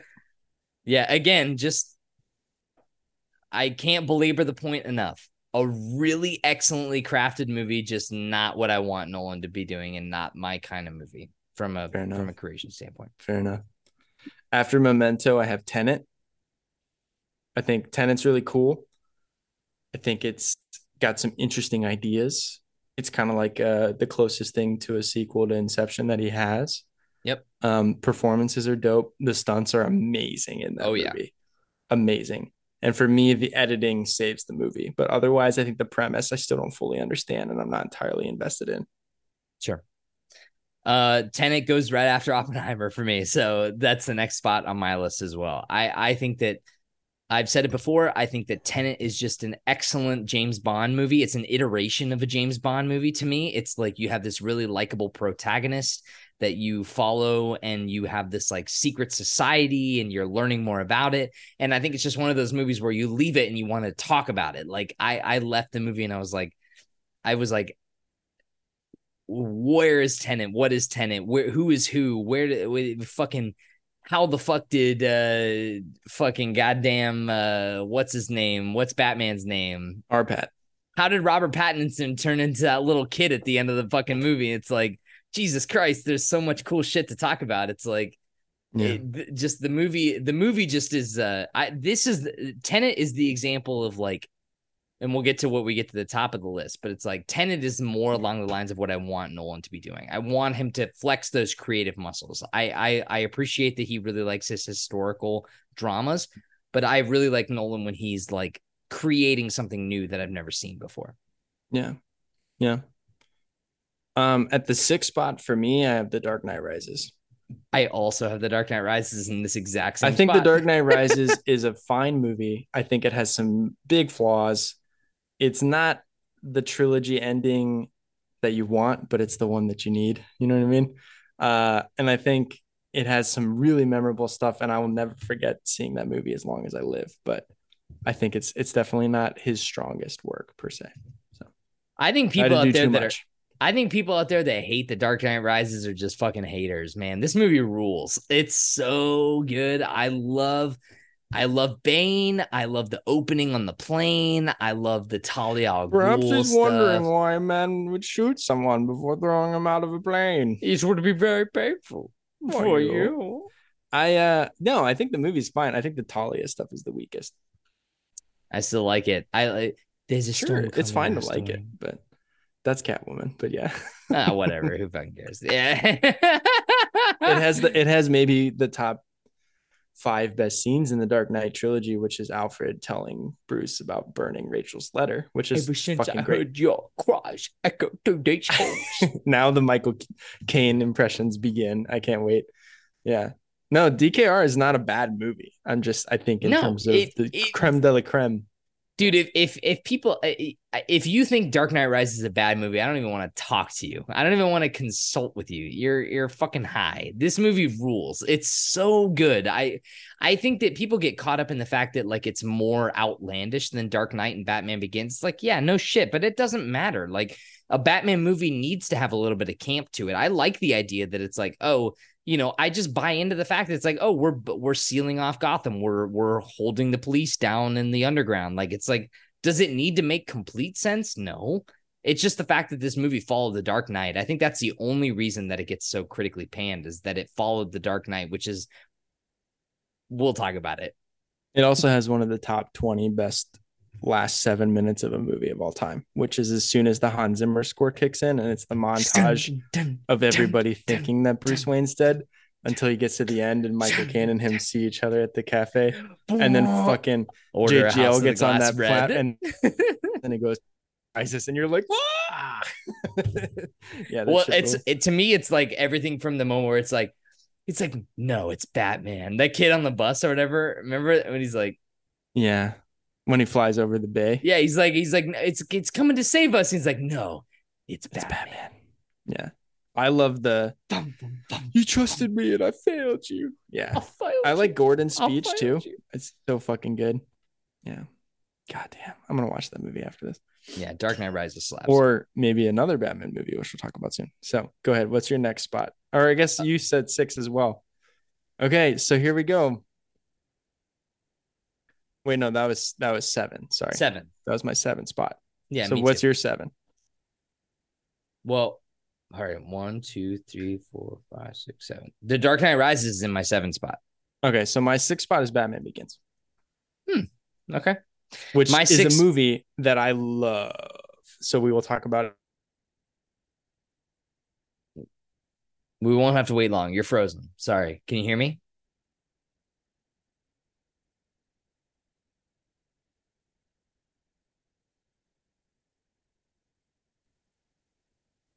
Can you hear me? Yeah, you're back. Okay. Okay, cool. You were frozen for a sec. Yeah, me too. All right, so say it again. I said Batman Begins is my six, and we can talk about it when we get to it on your list because I love that movie. Okay, well, we won't have to wait long because um my six is Memento. Okay. Love Memento. I think it's a great movie. Uh, it's one of the movies that introduced me to Nolan. I just think that the structure of that movie is so fucking impressive when you think Sure. about like how it's edited and directed. I think it's a super simple story too, and just it's one of those movies that sticks with you. Like the ending of the movie just like always makes me. Every time I rewatch that movie, I'm always like, uh, I feel this pit in my stomach. It's just I just think that that's a that's just another movie that Nolan does. That's another example of like, man, love the way he flexed his creative muscles there. I wish he would do more of that stuff. Um, I, I co-sign everything that you said. I think it's really insightful. But again, I, I, I like the technical achievements a little bit more personally. So that's just why it fell where it, it did on my list. Uh, my five is Oppenheimer, which we Wow. just talked about for a while. Wow, So- wow, wow, wow. You like Oppenheimer more than Dark Knight Rises. and Batman Begins. No fucking way. What a fu- what, what a I thought that hell would freeze over, dude. wow, this is this is crazy. Yeah, yeah, yeah. I loved it. Dude, if just- Nolan can resurrect your love in cinema, But he he's already on his way. I thought Oppenheimer Oppenheimer's fantastic. One of my one of my top threes of the year so far, for sure. Wow. Okay, cool. Yeah, go ahead. Um, mine's Batman Begins. So one, two, Dude, three, Batman four, Begins five. fucking rips. Let it be said that even though I put Oppenheimer above Batman Begins, That's I fucking crazy. Batman Begins is one of the most like formative movies of my fucking life. So I love it. Is this how you feel when when I have hot takes and you're like, Yes. I'm not gonna forget and let you forget that. I'm never gonna let you forget that you put Oppenheimer above Batman Begins, or inarguably maybe the best Batman movie ever made. The No, Dark that's Knight- not even an, that's not an arguable case. The Dark Knight is is one of the best comic book movies ever made, but Batman Begins might be the best Batman movie ever made. Disagree. I think Batman Mask of the Phantasm is better. Aside from the com- Begins. uh, animated, not animated movies. I also think that the Batman is better than Batman Begins. That's also a good point. I didn't think about that. I also agree I also think Batman point. I- '89 is better than Batman Begins. Whoa. Yeah. Really? Yeah, I, I do. You Go check our comic book rankings. anyway, Batman Begins is a great movie. That this should not take apart what that what that means to the both of us. Liam Neeson as Ra's al Ghul, fucking Christian Bale really paving the way for comic book movies of the next 20 years. Honestly. Um I mean, I mean, I guess you could the Batman Begins only works because Christian Bale and Michael Caine have such a good formative relationship in that movie. And Gary Oldman. Yeah. But yeah, a shout out to our guy Cillian, the scarecrow. Dude, Scarecrow. Cillian Murphy in that movie too. He's Scarecrow. awesome. He's awesome in all three of them. He's like, I didn't tell you they'd be a place you'd want to go. I love, I love Cillian. I said Cillian my Murphy's drugs good. would take you places. I never said it'd be places that you wanted to go. Yeah. Um, I also love the scene where he's like, What are we gonna do, boss? He's like, Do whatever we do when a prowler comes around. Call the police. he's like, You want the police here? Yeah.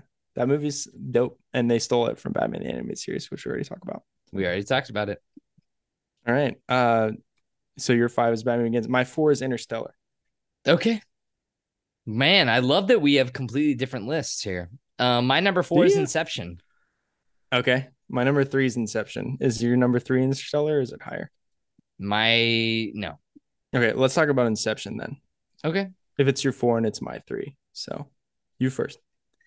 Uh yeah, I mean, I don't want to belabor the point. I I I you know, I think that Inception is just an incredibly unique piece of fiction. I think that uh, you know, it it he coined a term basically that no one really had ever thought of. I thought that the visual effects are great. Leo DiCaprio's performance in the movie is excellent. I so good. I love the whole bit with him and him and Marion Cotillard. I love the family dynamic, the team aspect. It is the ultimate heist movie, in my opinion. I think it's like one of the best heist movies of all time. The town. The town. The town. Sorry. that was an instinctual uh, reaction, and I apologize. Go ahead. no, no, no. You're good. That's it. I'm good. What about um our guy, Ken Watanabe? Oh man, Old waiting to man, die they waiting to die alone. no, the movie is great. I think that the end, like the, the structure of the movie, again, like just Christopher Nolan at his best, just in terms of like bait and switch. Like the very beginning of the movie, you have Yeah. that scene with him, and then it just you forget about it. He lulls you into that sense of comfort, and at the very end, he s- switches it on your head. You realize you're like, oh my god, that was the beginning. Oh my god, ah, and then you like fucking die in the theater. Um, I'll just never forget like that. That's one of those ultimate movie memories where it's like the top spinning at the very end and then it cuts to black and then you leave the movie theater and you're all talking with your friends about what happened. Yeah. What do you think was happened? Another good Cillian Murphy performance in this movie too, as um uh, Robert Fischer, the heir to the empire from Tom Berenger's character or uh, his his dad's character, I should say. Um, what's your favorite dream level? I personally really like the uh the hotel sequence. I like him interrogating Cillian Murphy, Cillian Murphy at the bar, where he's like, he's like, listen, your your people prepared you for this. Like you're supposed to be prepared for dreams within. I'm. Mr. Brown. I'm here to Yeah. defend you. I from- love that from shit so much, Inception dude. Security. Yeah, So good. dude, Leo is that might be my favorite Leo movie. Honestly, it's a good movie. It's a fucking good movie. Every time It I is. forget how good it is, I rewatch it. I'm like, God damn, it takes me back. Um, Elliot Page is also really good in that movie too. For sure. Yeah, she's great. The architect. Or they are great. Um, yeah, I love that movie. Introduced me to Tom Hardy as well, actually. Yeah, that's the first big movie where everyone was like, "Yeah, Tom Hardy, you got to dream a little bigger, darling." And yeah, That's it's when all, they it's started making good. the Bond the Bond comps in that movie for sure. Yeah. Yep. Okay, so that was my three. Your your four. So what's your three? My number three is the Prestige.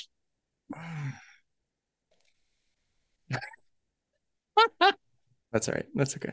We're gonna talk about it in a little bit. Sure, That's will. good though. Okay, my number two is The Dark Knight. My number two is also The Dark Knight. Okay, so it's both not our favorite Christopher Nolan movie.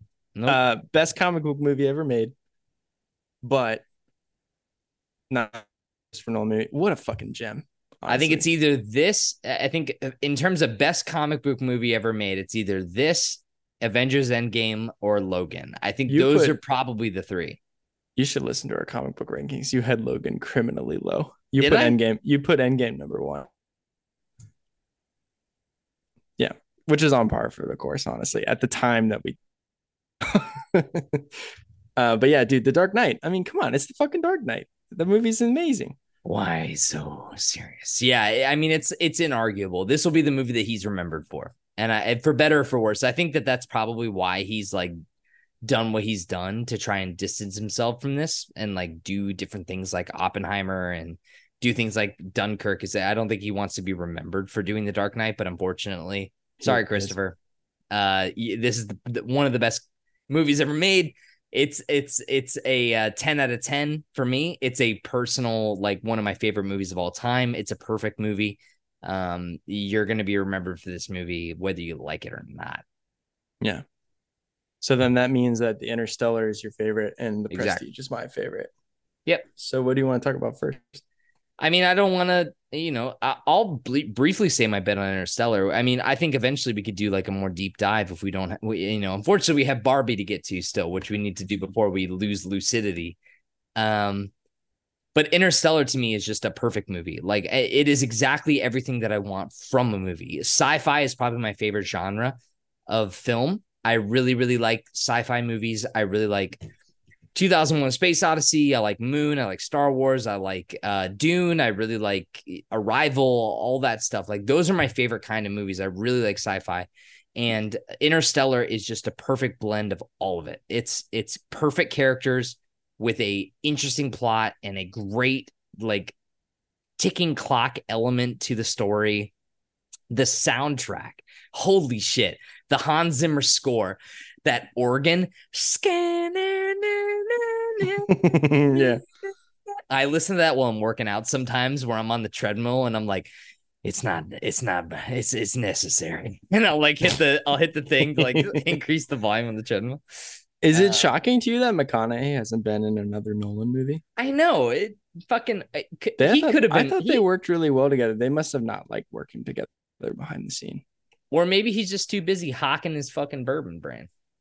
Wow, branch, long branch. When Yeah, I go to Long Branch Ranch. Long Branch Ranch, baby. We're gonna watch Interstellar. Yeah.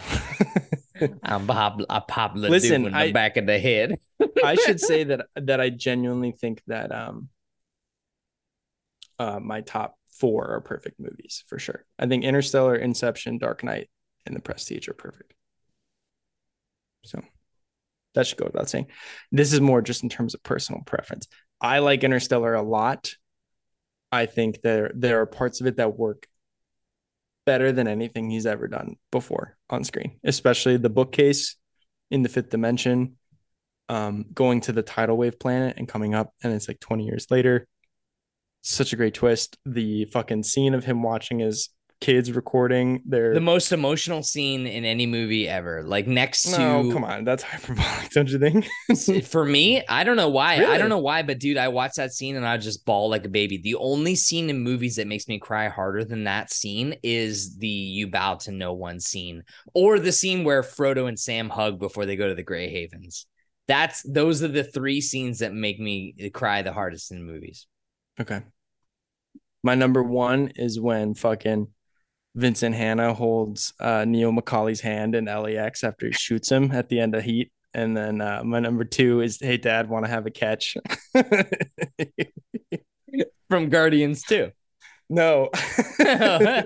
number three is Can I Come from Guardians 3. Um, the Prestige. We got to talk about it. No the doubt. first act is called The Pledge. The magician takes something ordinary and turns it into something extraordinary. The Prestige is an immaculately created movie. It, it would be num- my number one. It's just that I think that Interstellar is just, you know, I, I Why do you- the sci-fi aspects more? I respect that. Why do you like The Dark Knight more than Prestige? Actually, The Prestige. You said it kind of with like a like Prestige. a Just an ordinary rubber ball. Um I just think that like the performances are probably what carries it over. I think Heath Ledger's Heath Ledger's Joker is excellent. I 100%. love all the Best stuff. acting Nolan's ever gotten out of an actor for sure. Uh visual effects are great. Like I I don't know. It just feels it feels right where it is. Yeah. For me. I think The Prestige. We will talk about this when we do our top twenty-five favorite movies ever. I love this movie so fucking much. I think so it's good. the first movie that's not like you know when I was a kid and I watched Toy Story on repeat. It's the first movie that I remember finishing the DVD and watching it again immediately afterwards because I was just like, "What? I need to see this again." Just watched you- it again a couple weeks ago as an. Oppenheimer primer, as well as to show Julia for the first time. Shout out, she loved it. Um, I think it's dude, it's just so fucking good.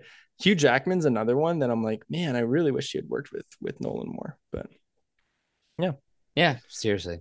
we'll see what Christopher Nolan does next. But we got to talk about a more uh, on the pulse filmmaker. Who's Yeah. We got another movie to talk about. John, do we need to take a little break or are you doing okay? I'm good, but You're you can good? take a break if you want. Yeah, No, it's okay. Let's just go right into it. I'm I'm fucking drunk though. Hey, just to give you a heads up. Um so I want to try and land this plane, but we're gonna talk about Barbie. Come on, Barbie, let's go party. uh, uh. That's right, everybody. All right, we've we've crossed the bridge of the Nolan cinematic universe, and we're here to talk about Barbie, the biggest movie of the year. So we we decided to do Oppenheimer first, and we're doing Barbie second. Um, but that has no indication on what our feelings are about women. we saved the best for last. Save the best for last. That's right. We always make you come last. Nope, first. So Barbie, directed by, written and directed by uh Greta Gerwig.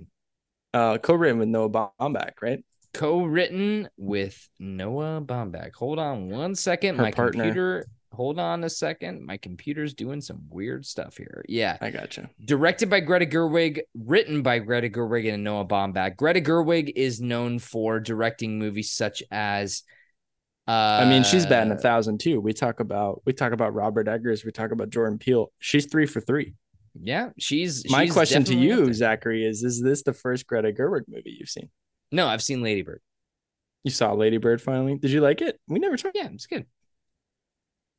Yeah, it was good. Yeah, it was really good. Okay. yeah, it was really good. No, she's done movies such as Lady Bird, which has a 99% on Rotten Tomatoes. She did Little Women back in 2019, Frances Ha in 2012. She was a voice of a character in Wes Anderson's Isle of Dogs back in 2018. Uh, 20th Century Woman, she was a character actor in 2016. So she's been in a lot of stuff. She's had a lot of credits going way, way, way, way, way back. Um, but in terms of like her directing credits, this is only her third bit thing. It's it's Little Women, it's Lady Bird, and it's Barbie. So those Yep. are the three big heavy hitters there. Yep. Noah Baumbach, on the other hand, Wes uh, you will, Anderson collab. yeah, you will know him as being very, very. If you know Zach, you know Noah Baumbach because this dude has been part of a lot of Zach shit for the last few years. Um, Marriage Story. He was a director, screenwriter, and producer for Marriage Story. He was the screenwriter for Fantastic Mr. Fox. Um, going back, Life Aquatic for Steve Z- Life Aquatic with Steve Zissou. He was the the writer for that. Um, and a couple other things too. The Squid and the Whale. like a short film. Frances Ha, De Palma. Uh, so he's been around for a quite a minute there. Um, Barbie, along with Oppenheimer, was released on July 21st, 2023. It clocks in at one hour and 54 minutes. John, the production budget of Barbie, Yeah.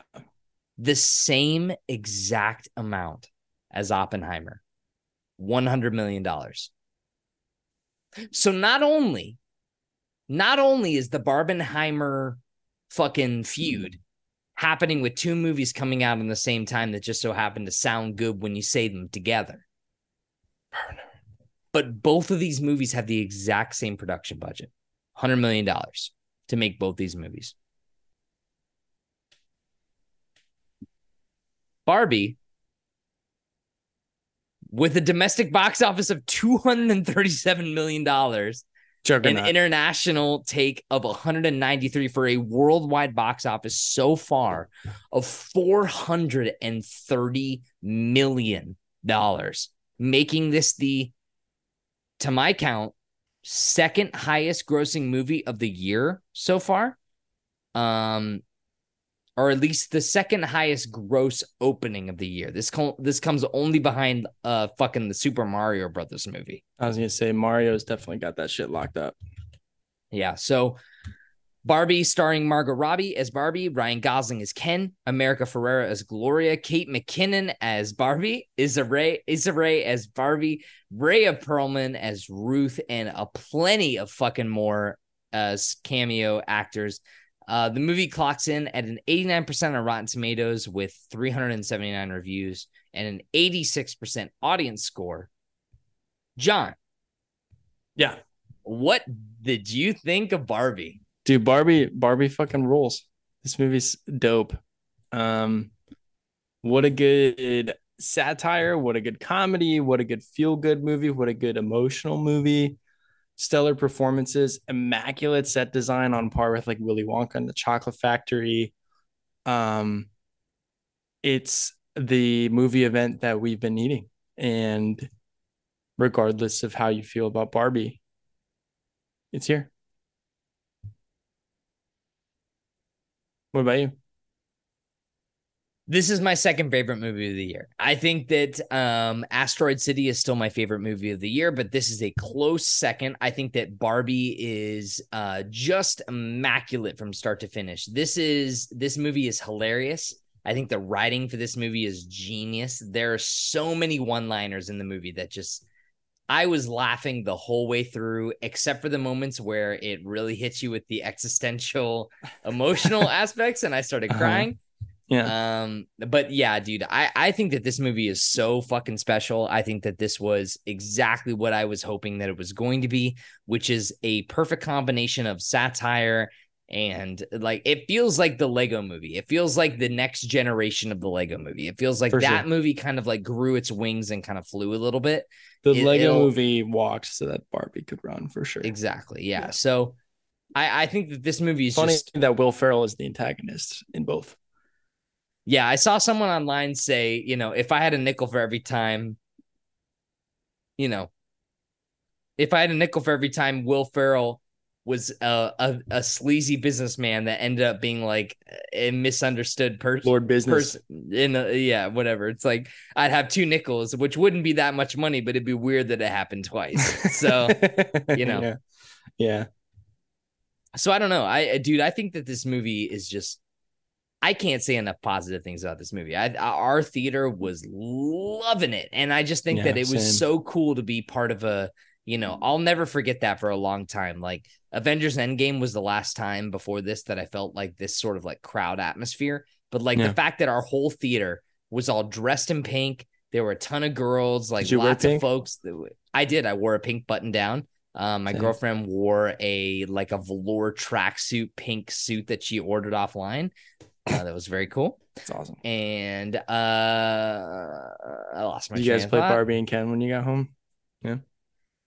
Hey, I have no idea. Let's go party. I invited I her into my Mojo tonight. Dojo Casa house. Mojo Dojo Casa houses are flying off the shelf. so good. yeah.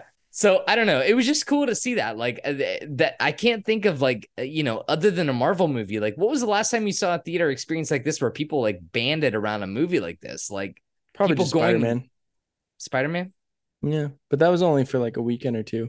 I mean, I haven't seen an event movie like this uh, probably since Endgame. Yeah, Yeah, but even or the since first, or the first, or the Force Awakens. Yeah, I think Force Awakens is the more apt comparison, but because it's like this, it's like people were actually dressing up. Like our whole theater was full of people in Yeah. Barbie outfits. Like yeah, I didn't see that shit for Endgame. Like people were energized for that movie, but it's like this crowd drew just a completely different sort of environment and atmosphere. what a good Like, win I- for Warner Brothers. You know what I mean? seriously, they needed this shit. They were they're They losing did. so much money. They're like a they're like someone that's been in a stale relationship for a while and they just need a fucking they need a nut, you know?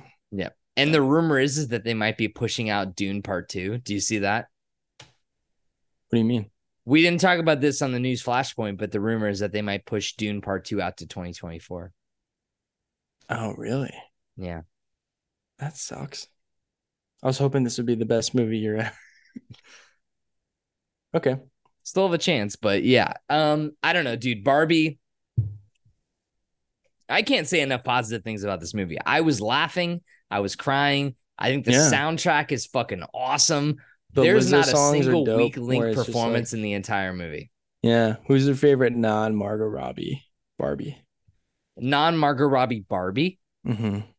Oh man, I really liked Kate McKinnon as Weird Barbie. I I thought that she was so fucking awesome. I really I I thought Issa Rae was really good. I really liked um they were all awesome, man. I everyone was really really good. I but I Issa Rae really was my favorite when she was like, she's like, surprise, motherfuckers. it's like shit it's the Mattel little bleep over her mouth Yeah. or whatever, man. Oh, so funny. yeah. Um yeah. Especially because she just played Spider Woman too. She's on a fucking hot streak this year. yeah. Um, I texted you. I was like, I was like, there's a line in this movie that's gonna Okay, speak so- to you. I don't know. It- There's two. Okay. Okay, so the two that I immediately thought of after you texted me this was, "Are you two shining to each other?" yeah, that was good too. And then the second one was the Snyder cut, which yeah, the Snyder us. cut Yeah. line was what I was talking about, where she's like, Okay, I just yeah. got brainwashed. I thought I thought that I really was convinced that I love this Sny- Zack Snyder cut of Justice League. And my our theater just lost it. It That's a like, Warner Brothers joke through and through, Yeah. I couldn't believe that that was in this fucking movie. I laughed so hard at that shit. That was so funny. Yeah, but I mean, like this movie, this movie is is wonderfully directed. The set design is fucking fantastic. I need to look up the set designer for this real quick. Um, but it just looks fucking fantastic. Yeah. A couple shoe ins for like award season. Like, yeah, set design, Production, production design, design. for sure. I also think that best original song, I think I'm Just Ken will probably win. Uh, it's Something. peaches. It's peaches. Well, that'll be nominated too, but like the whole idea that like the Academy loves things that they can perform. I think that they like the idea of of Ryan Gosling performing this song on stage at the at the Oscars next year. But that's just Yeah. my uh that's my uh Katie Hollywood Spencer. brain. What? Yeah. Katie Spencer is the set Katie. Spencer. Shout out to Katie Spencer. It looks fucking cool. The Barbie Land area specifically, the first and third act that takes place in Barbie Land for me is the is the best part of the movie. Um it's so dope, dude. It's like a fucked up Wizard of Oz. Like I'm just I'd love it. It's so good. Yeah. Uh Margot Robbie is fucking great. She's and if fantastic. she's not nominated for an Oscar, I'll actually be disappointed in Yeah. the system. So here's the thing is that like, you know, I want to talk about some other bits of the movie that made us laugh before we end the pod, but like uh, one of the things that like there I mean, obviously there's two scenes in the movie that are really emotionally charged. The ending is is fantastic in my opinion. Um the whole thing with Ruth. yeah, where Remember? she's talking to the creator of Barbie. She's like, I named you Barbara after my daughter. And she'll the whole scene with she's like, Well, you can be a real thing if you want to. You just gotta, you know, take a deep breath and feel. And there's that beautiful, like, I I don't really have a feeling towards Billie Eilish one one way or the other, but like that song I think is like really, really powerful, actually. And that whole ending sequence, all of the footage of like the mothers and daughters, that was all footage of folks from the production Yeah. So people from the production team, crew, directors, writers, script writers, visual effects artists, actors, Yeah. whatever, they were all able to submit videos of themselves and like as children Yep. growing up. and, yeah. and it's all them and their moms so it's like all part of the actual cast and crew and like that scene like if you if you if you don't have like a if you don't have like if you don't get a little choked up by that like you, you might not be human you might need Yeah. to reconsider your emotions Yeah. but that that ending scene i thought was just beautifully well done and then one of that margot robbie scene where she's in the real world she's overwhelmed with emotions and she's sitting on that park bench and there's that was gonna moment bring up. Yeah, There's that- that- I think that's the best scene. That's the actor clip right there for Dude. the the Academy.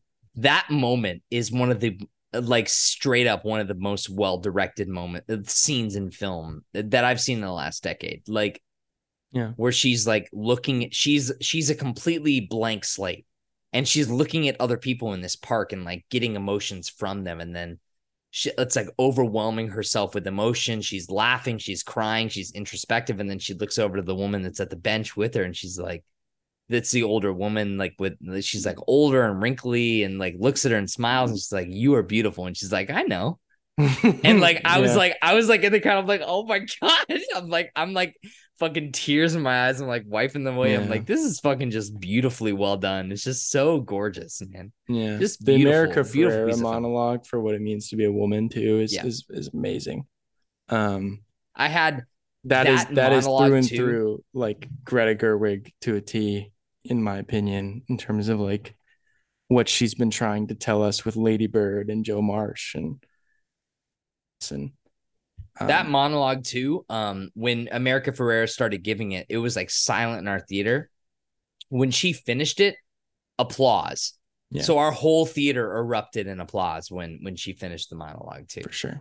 Yeah, So- same here. it was cool to hear that i Um, was just like i was like this is awesome I think uh the Gen Z savage takedown of Barbie was just like God, we're doomed as a society.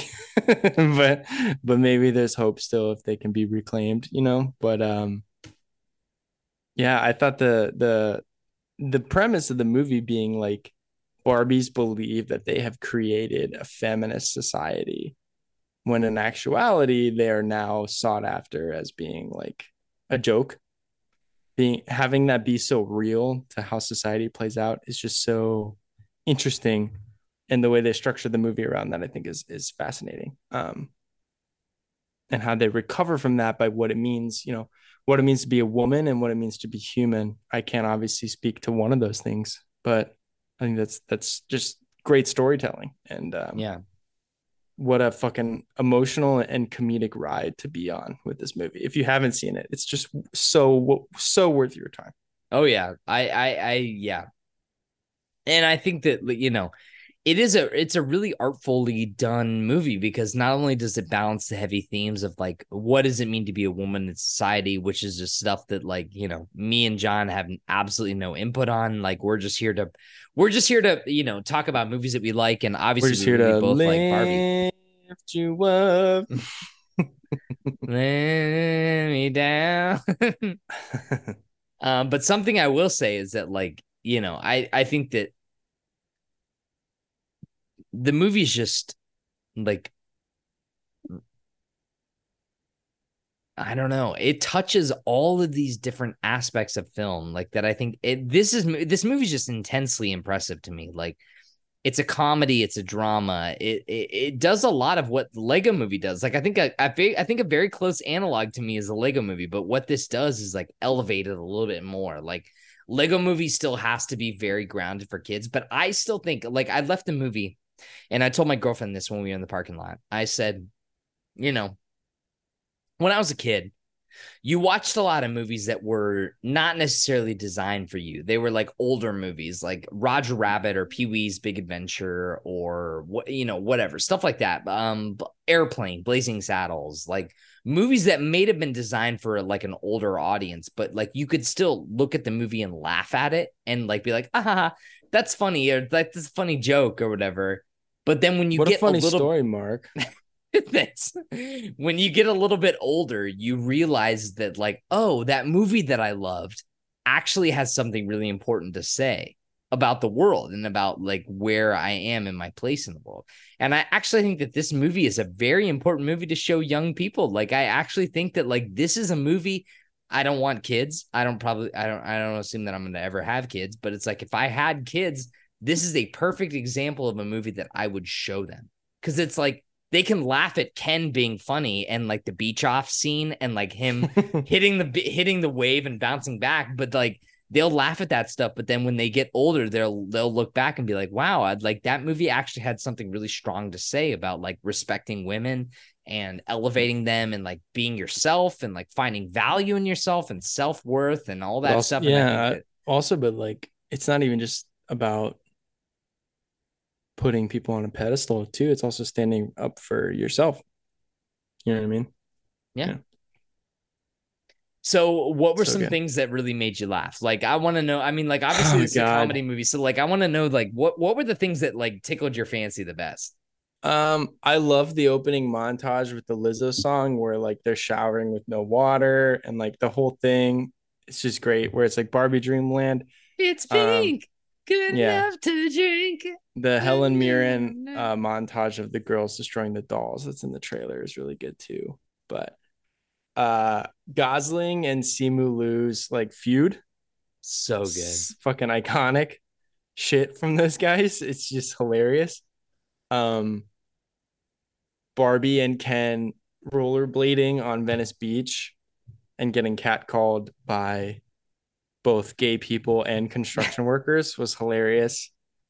Uh, Ken discovering patriarchy is one of my favorite montages of all time. Um, God, yeah, there's so many things. I love the the journeys to and from Barbie Land. Th- Those montages I think are really funny too, just from a visual aesthetic perspective. It seems very, uh, very Wes Anderson. So I'm sure you really love that. It does shit. have that, Um, that aspect to it. Yeah. and uh yeah as soon as they get back to barbie land from the real world and kens have taken over to the mojo dojo casa house the the best joke for me was uh ken's love to explain the godfather to people Yeah. I knew that that was going that shit yours. killed me because i've definitely been guilty of doing that at least twice um not to julia shout out so got you girl uh but yeah i think that that is the most representative like like that seems to me like greta gerwig was like hey noah just so you know i'm gonna write a joke at your expense you know what i mean like it seems like something that he's done to her and that she included in the movie so Yeah. yeah But Yeah. those, all those are my standouts and then obviously the the um like ballerina dance off at the end between ken and simu liu is just fucking phenomenal from a staging perspective but also being hilarious with the ken battle going on at the same time Yeah, With, that like, was one of- Kingsley Ben-Adir going like ah! he's like he's like screaming for no reason it's so good Yeah, that was one of my favorite bits of the movie. Was like one of the hardest I laughed through the whole thing was like the the interpretive dance like battle at the end where with the whole like I'm just Ken and that whole song and like them fighting with each other. I I was in tears. Um, I really liked the uh oh and alan of course alan I really liked Alan. I yeah, he was Michael Cera is just so funny. One of the lines that got me the hardest in the movie was he was like, "I'm gonna keep the other Kens out if I can just figure out how to build this wall horizontally." yeah yeah I was like crying. I was like, "That is so fucking dumb." And he's like, "He's like, you want some Alan? You're gonna get him." And he's like, he just like kicks all those guys ass Yeah. yeah I uh, also the other joke that really got me that I just couldn't stop laughing at was when they're they're trying to drive America Ferrera, her daughter, and Alan are trying to drive away from Barbie Land. They're like, "We're playing all Ken's favorite radio station all the time, and it's, Matchbox like- and it's Matchbox Twenty. And it was that it's push or whatever. Yeah, I the, was the beach scene is the so beach scene is so good where they're like the Barbies start to flirt with other Kens and they're Yeah. all like losing it. That scene is so good. So it's funny. like, do you care if I play guitar at you for like three and a half three hours? hours. I wanna push you around. Will I? I know, I know. And what I love too is that that whole version of that song, "Push" by Matchbox Twenty, that cover is completely uploaded to Spotify, recorded by Ryan Gosling. So you can go listen to that on Dude, Spotify. The, the Gos was on fucking flames in this movie. I loved everything he did. Dude, I, straight up, like I actually legitimately think that Ryan Gosling might be up for a best supporting actor nom. Definitely. I think I think they both should be. If they're both not, I think that's that's kind of a crime because I think Margot Robbie is the emotional linchpin of the movie and Gosling She's is the- great. the entertainment aspect of like comedy and stuff. But they both um intersect at the end in a way that is so fucking good that that it would be a shame for them both not to be included in the same way that like they both were for La La Land. So yeah, I really liked uh, one of my favorite bits was like she was like, "I'm gonna come stay at your house tonight" or whatever, and he's like, "Ah, "She give me just a minute," and he goes behind, and he's like, "Sublime." I love that shit so much. Yeah, dude, he's fucking he's fucking hilarious. And the the other the other li- the, I liked all the as soon as as the soon as I found out that patriarchy wasn't really about horses, I kind of lost interest. It's- dude so fucking good all of the kens riding up on their horse they're all like pantomiming horses riding up to the thing yeah, it's and like I just love like Monty every time they did a wide shot of like the Barbie Land houses, and it was just like video footage of horses like galloping in the background. Man, I was losing it. I thought that shit was so funny. Did you like the second act where they're at Mattel? So I think the Mattel stuff is probably the weakest aspect of it, but I'm also just like a you know this is another one of those things we probably disagree on. But I just I don't like Will Ferrell all that much. Um, Like in this case, I agree with you. I think that I think the Mattel stuff is what keeps it from being a perfect movie for me personally. I don't really think that it hampers the movie down at all. I think that it's just like a quickish sequence. I think that like It seems too corporate on the nose during the time of strikes that I just don't want. yeah. you know? The interesting thing is that like this movie was made like on the cusp of the strikes and everything like that, but it's like to me, I'm honestly kind of shocked that Mattel was as willing as they were to play ball. Like they take some serious shots at Barbie and Mattel and like the image that that company puts forward. Like I was honestly shocked that they were able to do as much commentary as they were with the with the source material. Yeah. You know, like Yeah. any other company like Disney, Disney would never allow you to do something like this where you're led. They did in She like- Hulk. No, but like, uh, okay, so sorry.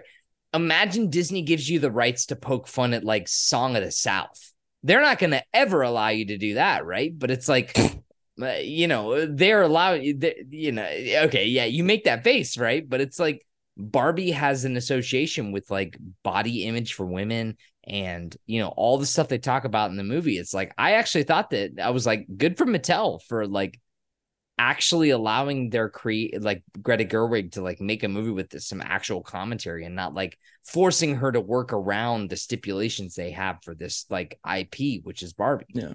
Yeah. True.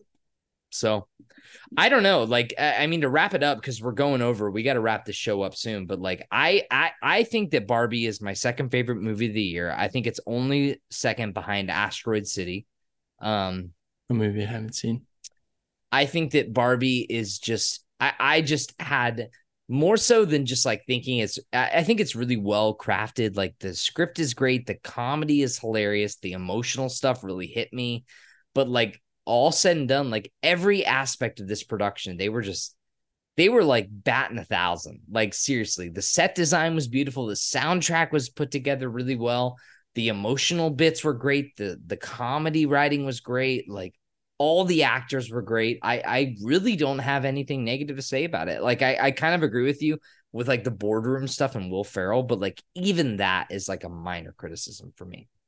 Sure. In the same way that like I feel like there's minor criticisms of of Oppenheimer for sure. But like I think this movie is certainly well worth your time, regardless of your thoughts about dolls, sexual orientation, age, anything like that. I think this movie appeals to so many people. I think you can take your kids to see this movie. Um, Totally, totally. there's gonna you might have some interesting conversations on the way home in terms about like death and like potential you know things like that but you know kids are on the internet these days so who gives a shit and uh I think this is easily Greta Gerwig's uh, masterpiece thus far in terms of the three movies that she's made, both in terms of uh, cultural and emotionally resonant movies, of which she has directed two other fantastic emotional movies for me. But this Yeah. one seems to be her blockbuster opus. So Yeah, and the, the the thing now though is that uh Mattel is quick. Like people are already saying like, "Oh, we want to have the Mattel cinematic universe." Like people are saying like, "We don't make movies to just make movies. We want to make movies to launch franchises." So, um Mattel and Warner Brothers are probably very interested in making a whole fucking universe off this shit and I am out Audi 5000. I'm out. Yeah. Um, well, John, I'm gonna beat you off here in a couple seconds, but before I beat Not you before I beat you off first. I I, really like beat off I so really, much better than you. I really like Ken. He's like, how are they gonna know what to do their job? He's like, my job is literally beach. I can't even beach here is one of my favorite lines. Yeah. What are you gonna do if there's no beach? Like, how am I, I would like help? to be a doctor. You're speaking to a doctor. I need a get a clicky clicky pen, pen? and a Is sharp thing. Hey, doctor. yeah, uh, dude. Oh man, this is another one of those movies. Like, it's not often that there's a comedy movie that comes out where I'm like, I want to see that again ASAP. Like, as soon Yeah. as this movie is available to buy on streaming, like or like VOD, I'm gonna buy it. Like, I'll just pay the 20 25 dollars or whatever. Like, to me, this movie is worth it to have in my catalog because I can see this being a movie that I throw on on a bad day or whatever, like a just to laugh at all the great comedy bits. Like the first couple, like the hour, like it's all just excellent comedy. It's Yeah. it's so well written. I I I I genuinely love this movie. I think it's my second favorite movie of the year. Best long weekend I've had at a movie in my entire life. Yeah, that's the thing, man, is that, you know, we've done our due diligence to the audience here, but we've reviewed some good movies. Do we, uh, can you think like this might not happen ever again? Like uh, maybe it'll, hap- happen a couple They're years, to start strategically doing it now. like strategically releasing two big movies to compete with each So other. So like like Avatar 4 is going to be announced and then something else is going to be announced on the same weekend. You know what I mean?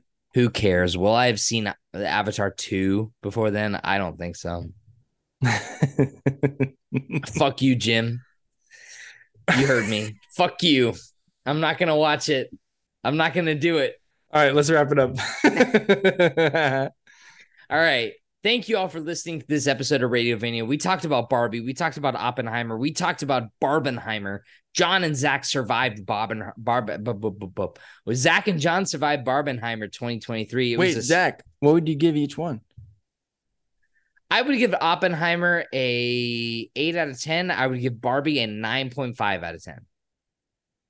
Okay. What would you? Both nine fives. Wow. I think they're both nine fives. I think they're income to me incomparable. I think they're both. I'm honestly shocked. I did think not they're think both that you would enjoy. Oppenheimer as much as you did. I loved it, but I I'm loved shocked. I loved Barbie just as much in different ways.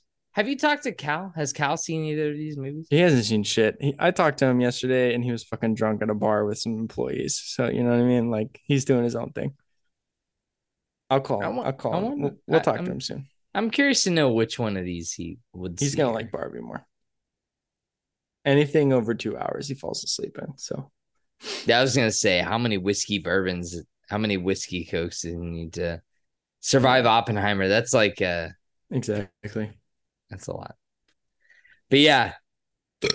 Thank you all for listening to this episode of Radiovania. It's been a thick one. So thank you. If you've gotten all this way through this three hour pod, we really, really appreciate you. You can find us at Radiovania, radiovaniashow at gmail.com. Please email us with your comments, questions, concerns. If you liked Oppenheimer, if you liked Barbie, if you had any specific things you wanted to ask about those movies, or if you like had a question for us that we didn't answer during the pod, please choose an email. Let us know.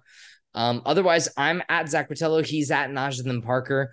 Um, we really, really appreciate all of you guys listening to us out there. We our spikes, you know, Oh, it's God, I'm getting drunk. It's hard to like gauge like spikes sometimes, but like uh we've we've seen a lot of really, really, really cool signups uh, recently. So people have been sign people people have been using Radiovania. People like clicking on the things. So thank you for doing that. And please keep doing that. And we appreciate you for doing that so much. And uh yeah. Go say something. If you like the show, uh, you can follow us Radiovania show on Instagram, Radiovania on Threads. Send Yeah, us. that's right. Do you prefer Barbie or Oppenheimer or both? What do you like? Did, did you see the movies in theaters? What were your thoughts on them? If you want us to talk about anything more involving these movies, there's so much to dive into below the surface of the iceberg for these things. Uh, send us an email at, at radiovaniashow at gmail.com and uh, we just appreciate you guys being on on the ride this year. I think this has been a fantastic movie year. There's still a couple more to come in terms of things that pique Yeah. our Oh, yeah. interest, but we've definitely enjoyed talking about about cinema this year. And um, the next I think for this podcast specifically, in terms of things that Zach and I are going to have to, you know, maybe potentially tussle about, is probably Ahsoka. So stay yeah, tuned. I'll be watching That's Ahsoka. coming up. Yeah, I we get probably back into the Lucasfilm verse. So Yeah, if you if you I'm gonna go see uh this weekend I'm seeing an early screening of Teenage Mutant Ninja Turtles, so I'll be talking about that on the next pod. You're said that you're gonna go see uh Haunted Mansion. Haunted Mansion. Yeah. So we'll have that to talk about. Um, but yeah, I'll be watching Ahsoka. Um but yeah, we also keep in touch. Radio Vision, we've got Batman the animated series shit to get through too. So Yep. we got a lot of good, a lot of good content on the horizon. Thank you all for listening to us. Thank you, John, for uh, coasting us down to the finish line there. This has been Radiovania. Before I go, John, give me. I'm. I'm not even gonna give you the option here. Give me the most famous J. Robert Oppenheimer quote to end this podcast. And now I am become death, the destroyer of worlds. There you go. I'm a Barbie girl.